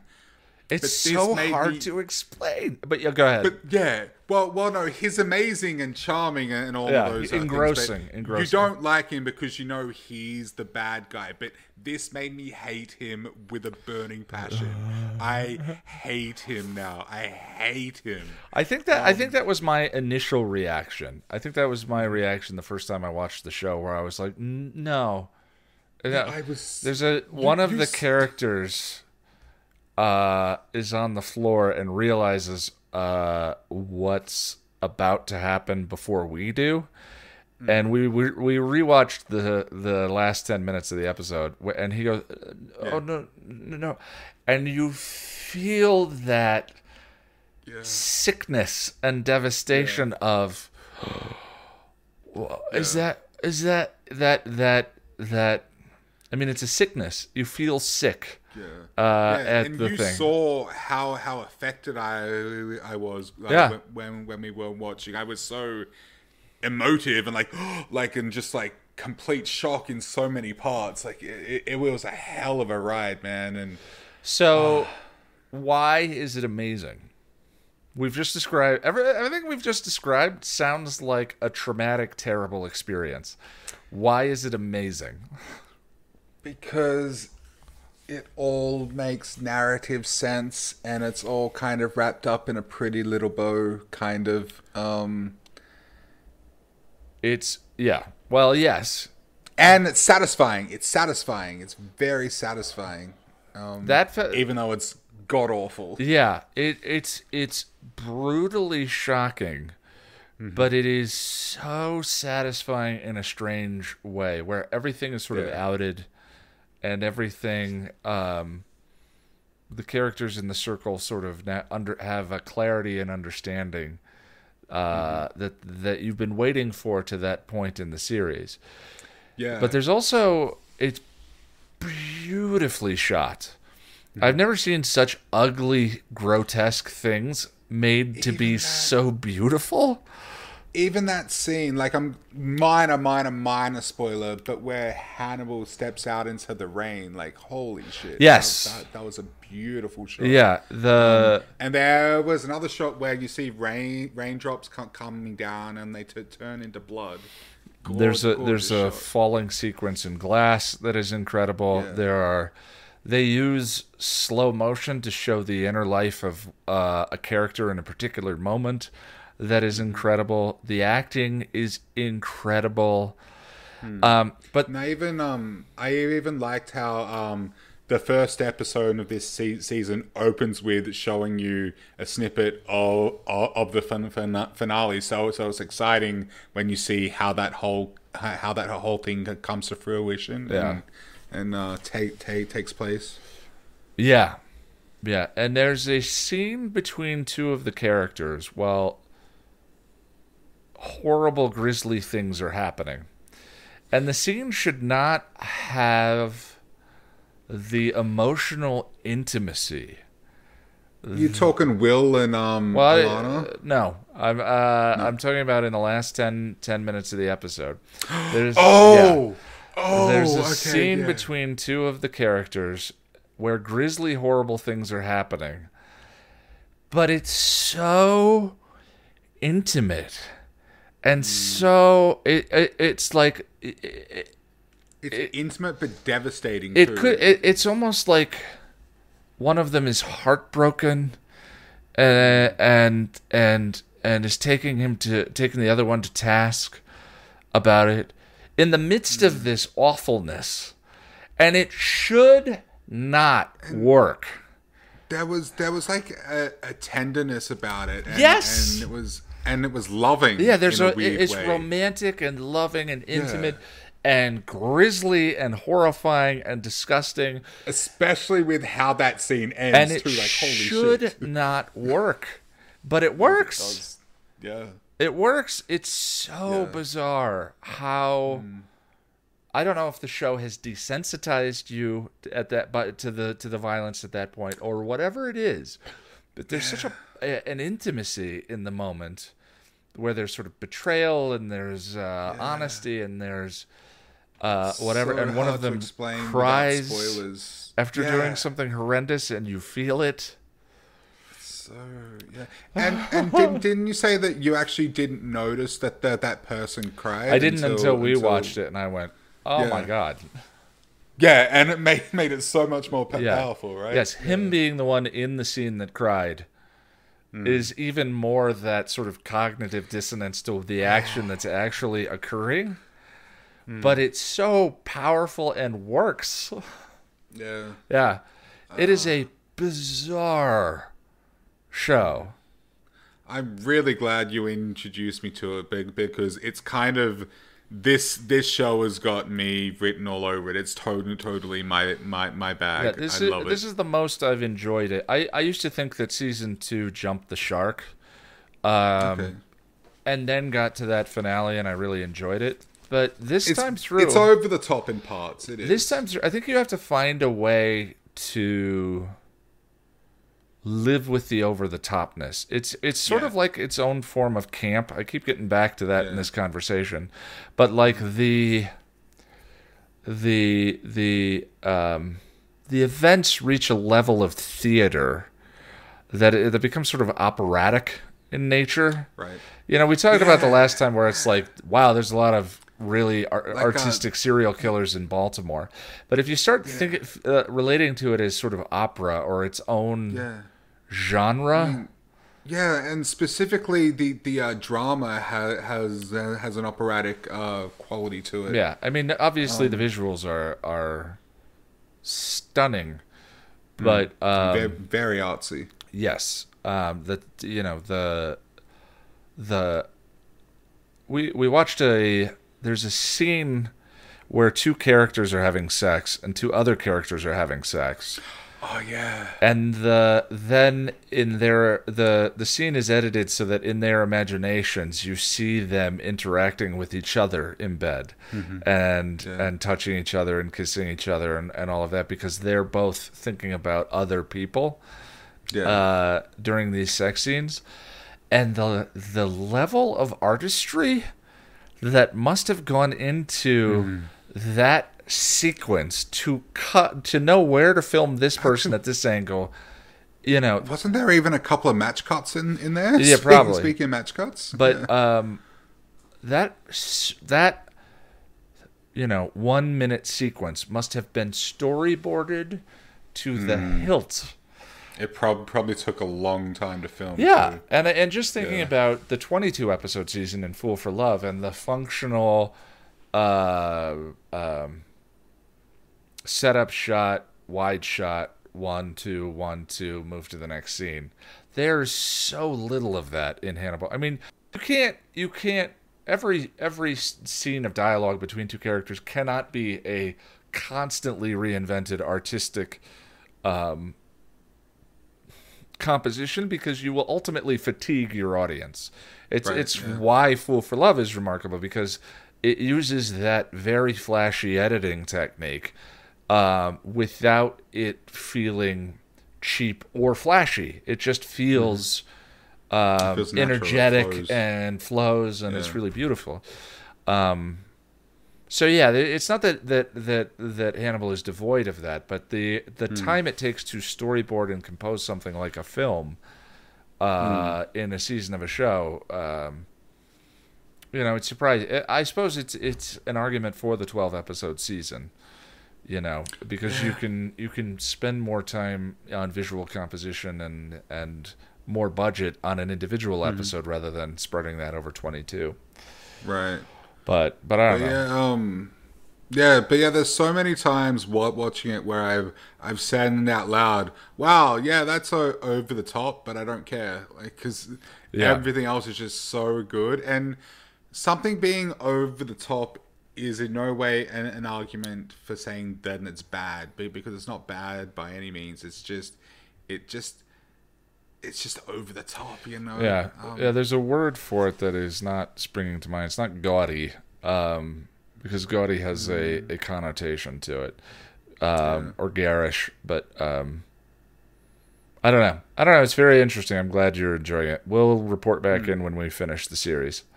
we certainly will. Um, I think given where we're at, I'm gonna go ahead and uh, save the viewer question for next time. We uh, went a little bit long uh, today for Wow, this has been a long one. Yeah. yeah. Um, so before, uh, so yeah, we'll do. Um, there's a fun question about um, theme in television that I wanted to um, share with you, but uh, we'll get to that next time. So before we get to the fanfic reading, I just want to let you know that I'm at Ian Nitram on Twitter. And I am at lack of surprise one on Twitter. That's uh, all one word with the number one at the end. And uh, it's youtube.com slash the passion of the nerd. If you'd like to support the channel and keep us flush with Destiny, Silver, and Exterminator fees, you can do so at patreon.com slash passion of the nerd. With the $5 and up club, you can join us in the Hangout in one month to talk about Buffy versus Dracula uh, and the Angel episode Judgment. We're starting season 5 2 uh, which I'm excited by. We're gonna pass me um, at some point where I am in the episode Yeah, guides. it's coming. which will be interesting. It's it is coming.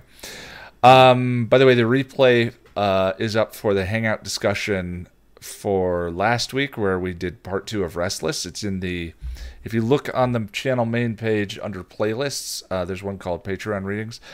The discussions always expand my mind about the show, but this time especially. Wonder came up with a fan theory about the Cheese Man Oh, really? that blew us all away. I'm gonna have to It was go and check that out. Then. so good. Um, the discussion went almost four hours, so it's a it's a very very long uh, discussion.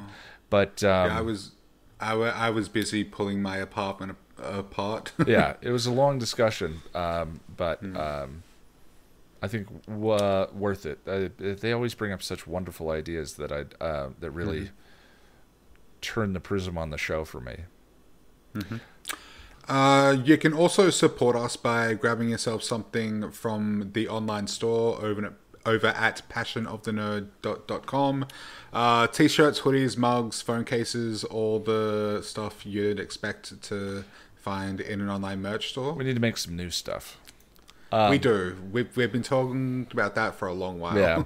and if you're an Amazon Prime member, you may not realize it, but you can support me for free by using your monthly Amazon Prime Twitch subscription at twitch.tv slash the passion of the nerd. But if you use Twitch uh, for people who actually stream, uh, I recommend that you save it and use it for them. All right, let's go to the fanfic reading now. Here is Gone. Uh, Terri Botta, Chapter 29. Are you going to be able to do this? Buffy asked as she and Spike walked to the mansion. He set his jaw tight and took a deep breath. I'll do what I have to do. Even if it means killing Drusilla. I'd rather it not come to that, he admitted. She stopped and gave him she stopped and gave him an angry glare. It irritated him. He told her about Dru and sought her help. What more did she want? What? he demanded. You don't want her dead. Of course I don't want her dead. She's my bloody sire, and my dark princess for a hundred years. Need I remind you that you sought my help because she was a big hoe? He scowled. I remember very well, Slayer, and I remember her leaving me twice until I left for good. I was faithful to her till the end, till she tossed me away for not being what she wanted me to be. Her anger faded to sadness and recrimination, and he knew she was thinking of Riley. I get that. Speaking of exes, whatever happened to Harmony? she asked, changing the subject. Packed her off to L.A. a couple days ago. She'd come back. She'd come back from a shopping spree over that way, and I decided it was best for her to get lost with all the trouble with Glory hanging about. Been's too stupid to not let something spill, so I boxed her up, stuff, and sent her off.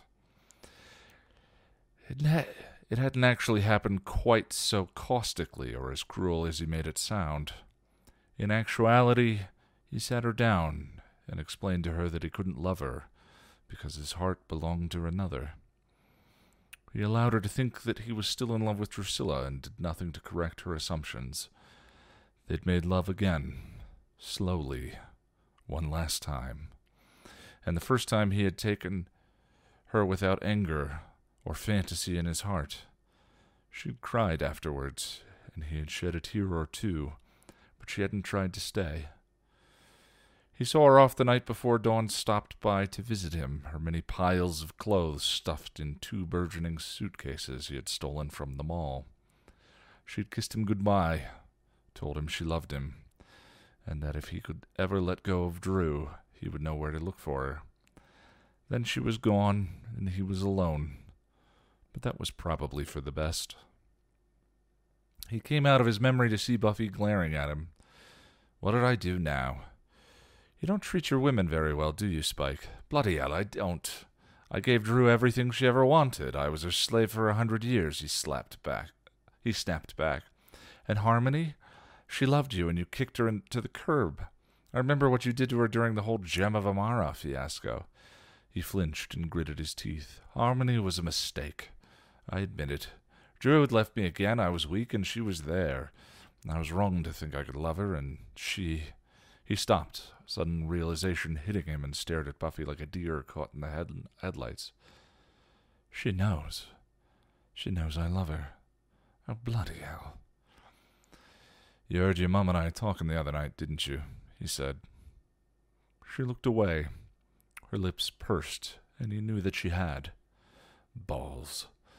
I suppose that you now will tell me that I am a soulless and evil thing, incapable of real feelings, he accused. He saw her choosing her words carefully, and when she spoke it was with forced calmness.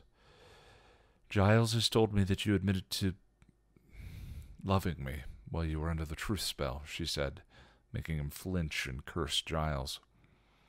That means that whatever you think you feel, you believe it to be true. She looked at him, her face resolved.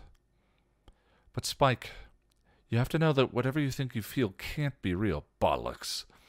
She drew herself up, facing him. Demons can't love.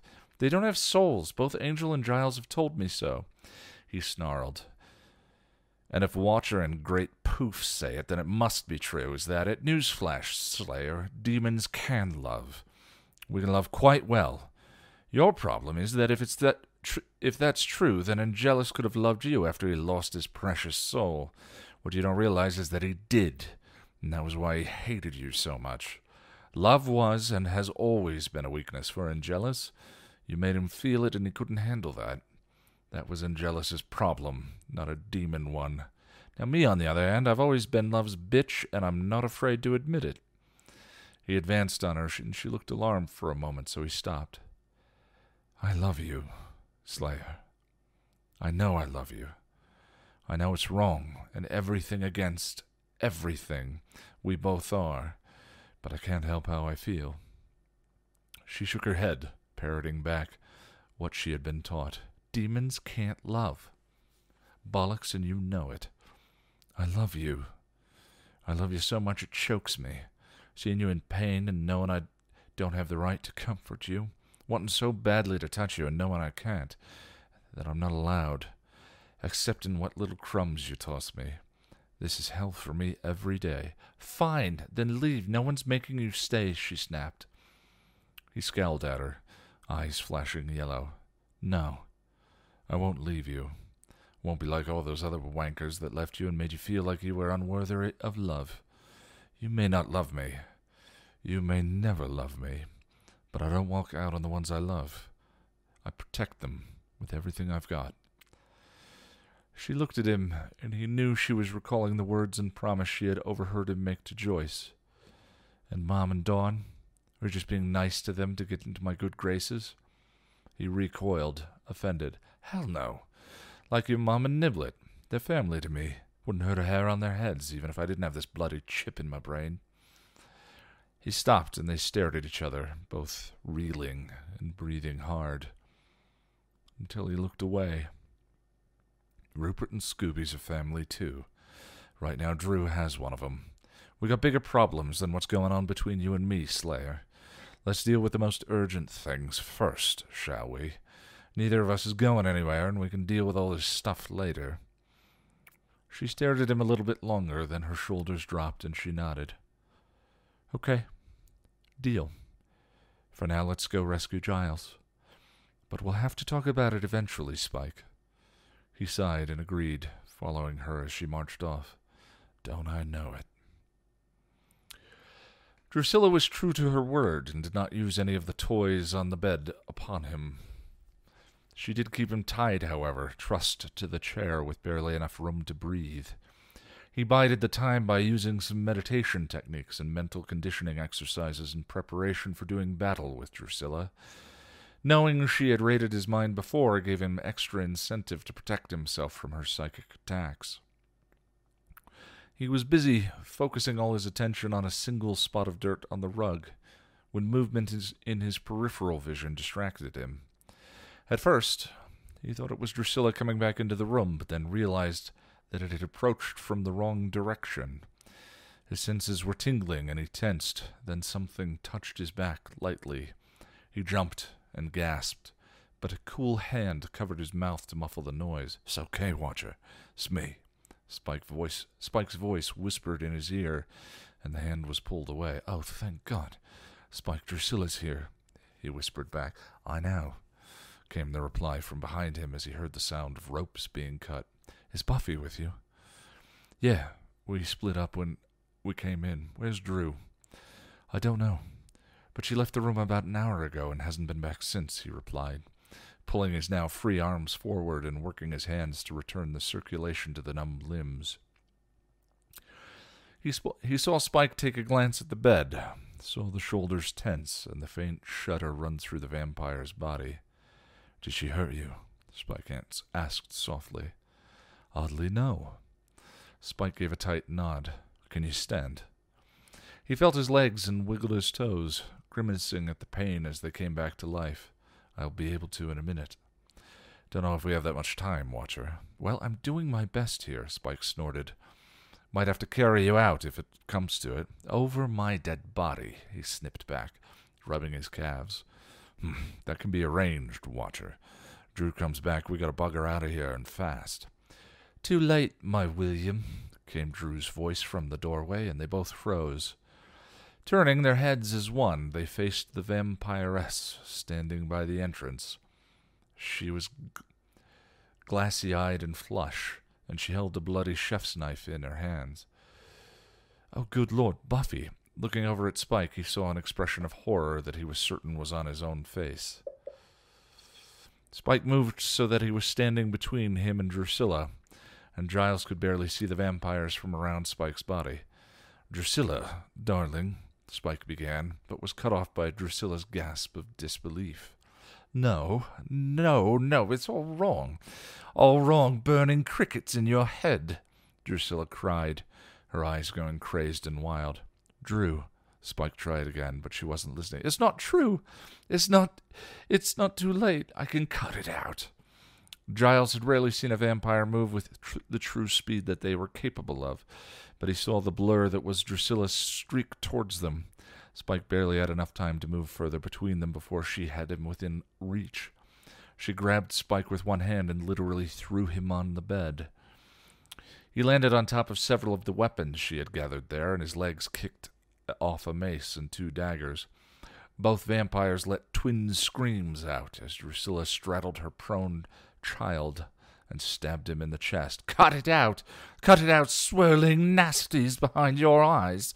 What have you done to my William? Barely able to stand, he rose to his feet, horrified as Drusilla continued to repeatedly stab Spike while he howled in agony. She can see my soul, and she's trying to cut it out. Reaching a shaky hand to grab the fallen mace, he swung with all his strength and slammed Drusilla in the skull. She let out a shriek and collapsed as the blow knocked her from the bed and sent her crashing into the wall. Spike!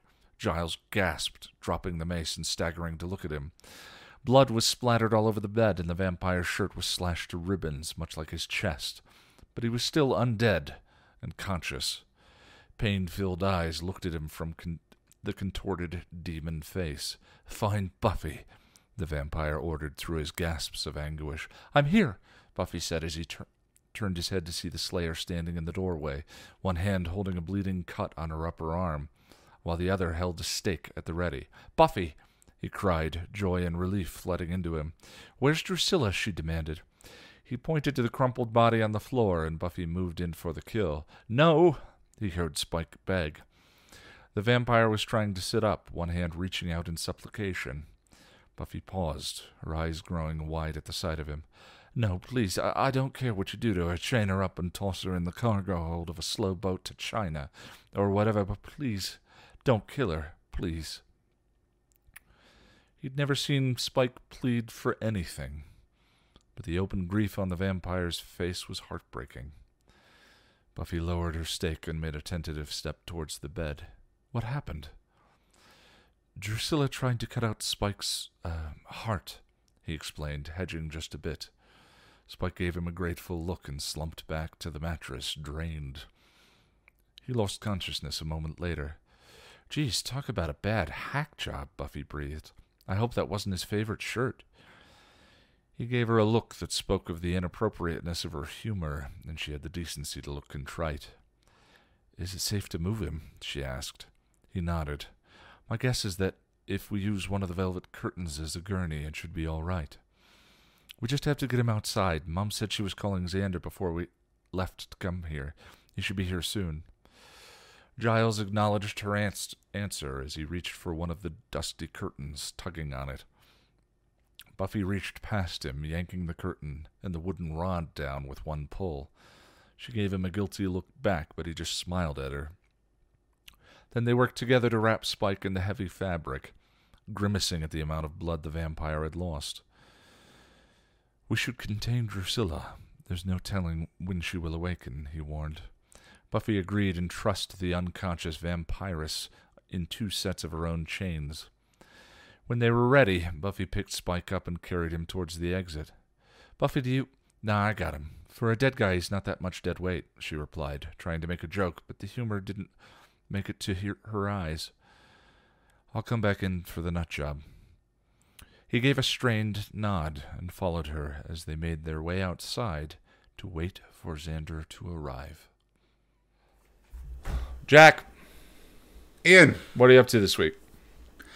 Uh, well, as usual, um, I'm working on the Patreon uh, bo- bonus videos. Um, with every with, everything going on uh, the last few, few days, I haven't had any time to work on any anything. Um, I we've we've, we've even missed our, our movie nights because I haven't uh, been available. Um, but come th- Thursday, I'll be getting back into the groove of things. I also want to try and get some work done on my debut vi- vi- video that I've been planning for years now, like literally years. I mean, debut video, I've I've done a lot of editing for like Ian and a few other things, but this will be like my own thing. Um, but yeah, other than that, I'll just be trying to keep my sanity together and camping out in my mostly empty apartment until uh, I can uh, get everything back in and set up. And uh, yeah, what about you, bro- brother? What are you up to? Uh, working on the Darla script. Now that Fool for Love is out of the way, I've also picked up the novel, which I got, I don't know, 15, 20,000 words on before I, I shelved it to uh, get through Fool for Love. Read a, uh, a bit of it today and just to kind of get back into it, I was like, oh, I like a lot of this. There's some fun ideas. There's a lot of ideas in it that um, I'm enjoying, so I'm happy to pick that up again. And some of the other resolutions I need to do as well weight loss, diet, exercise, yada, yada, yada. Um, I think that's it for this week. Thank you, everyone. We appreciate you. Please take care of yourselves. Take a deep breath, relax. Everything is going to be all right. Will it? They sure? I hope so. Uh, but how will it be o- okay and all right, Ian? How? I don't know. It's a mystery. Goodbye. Everybody. Thanks, guys.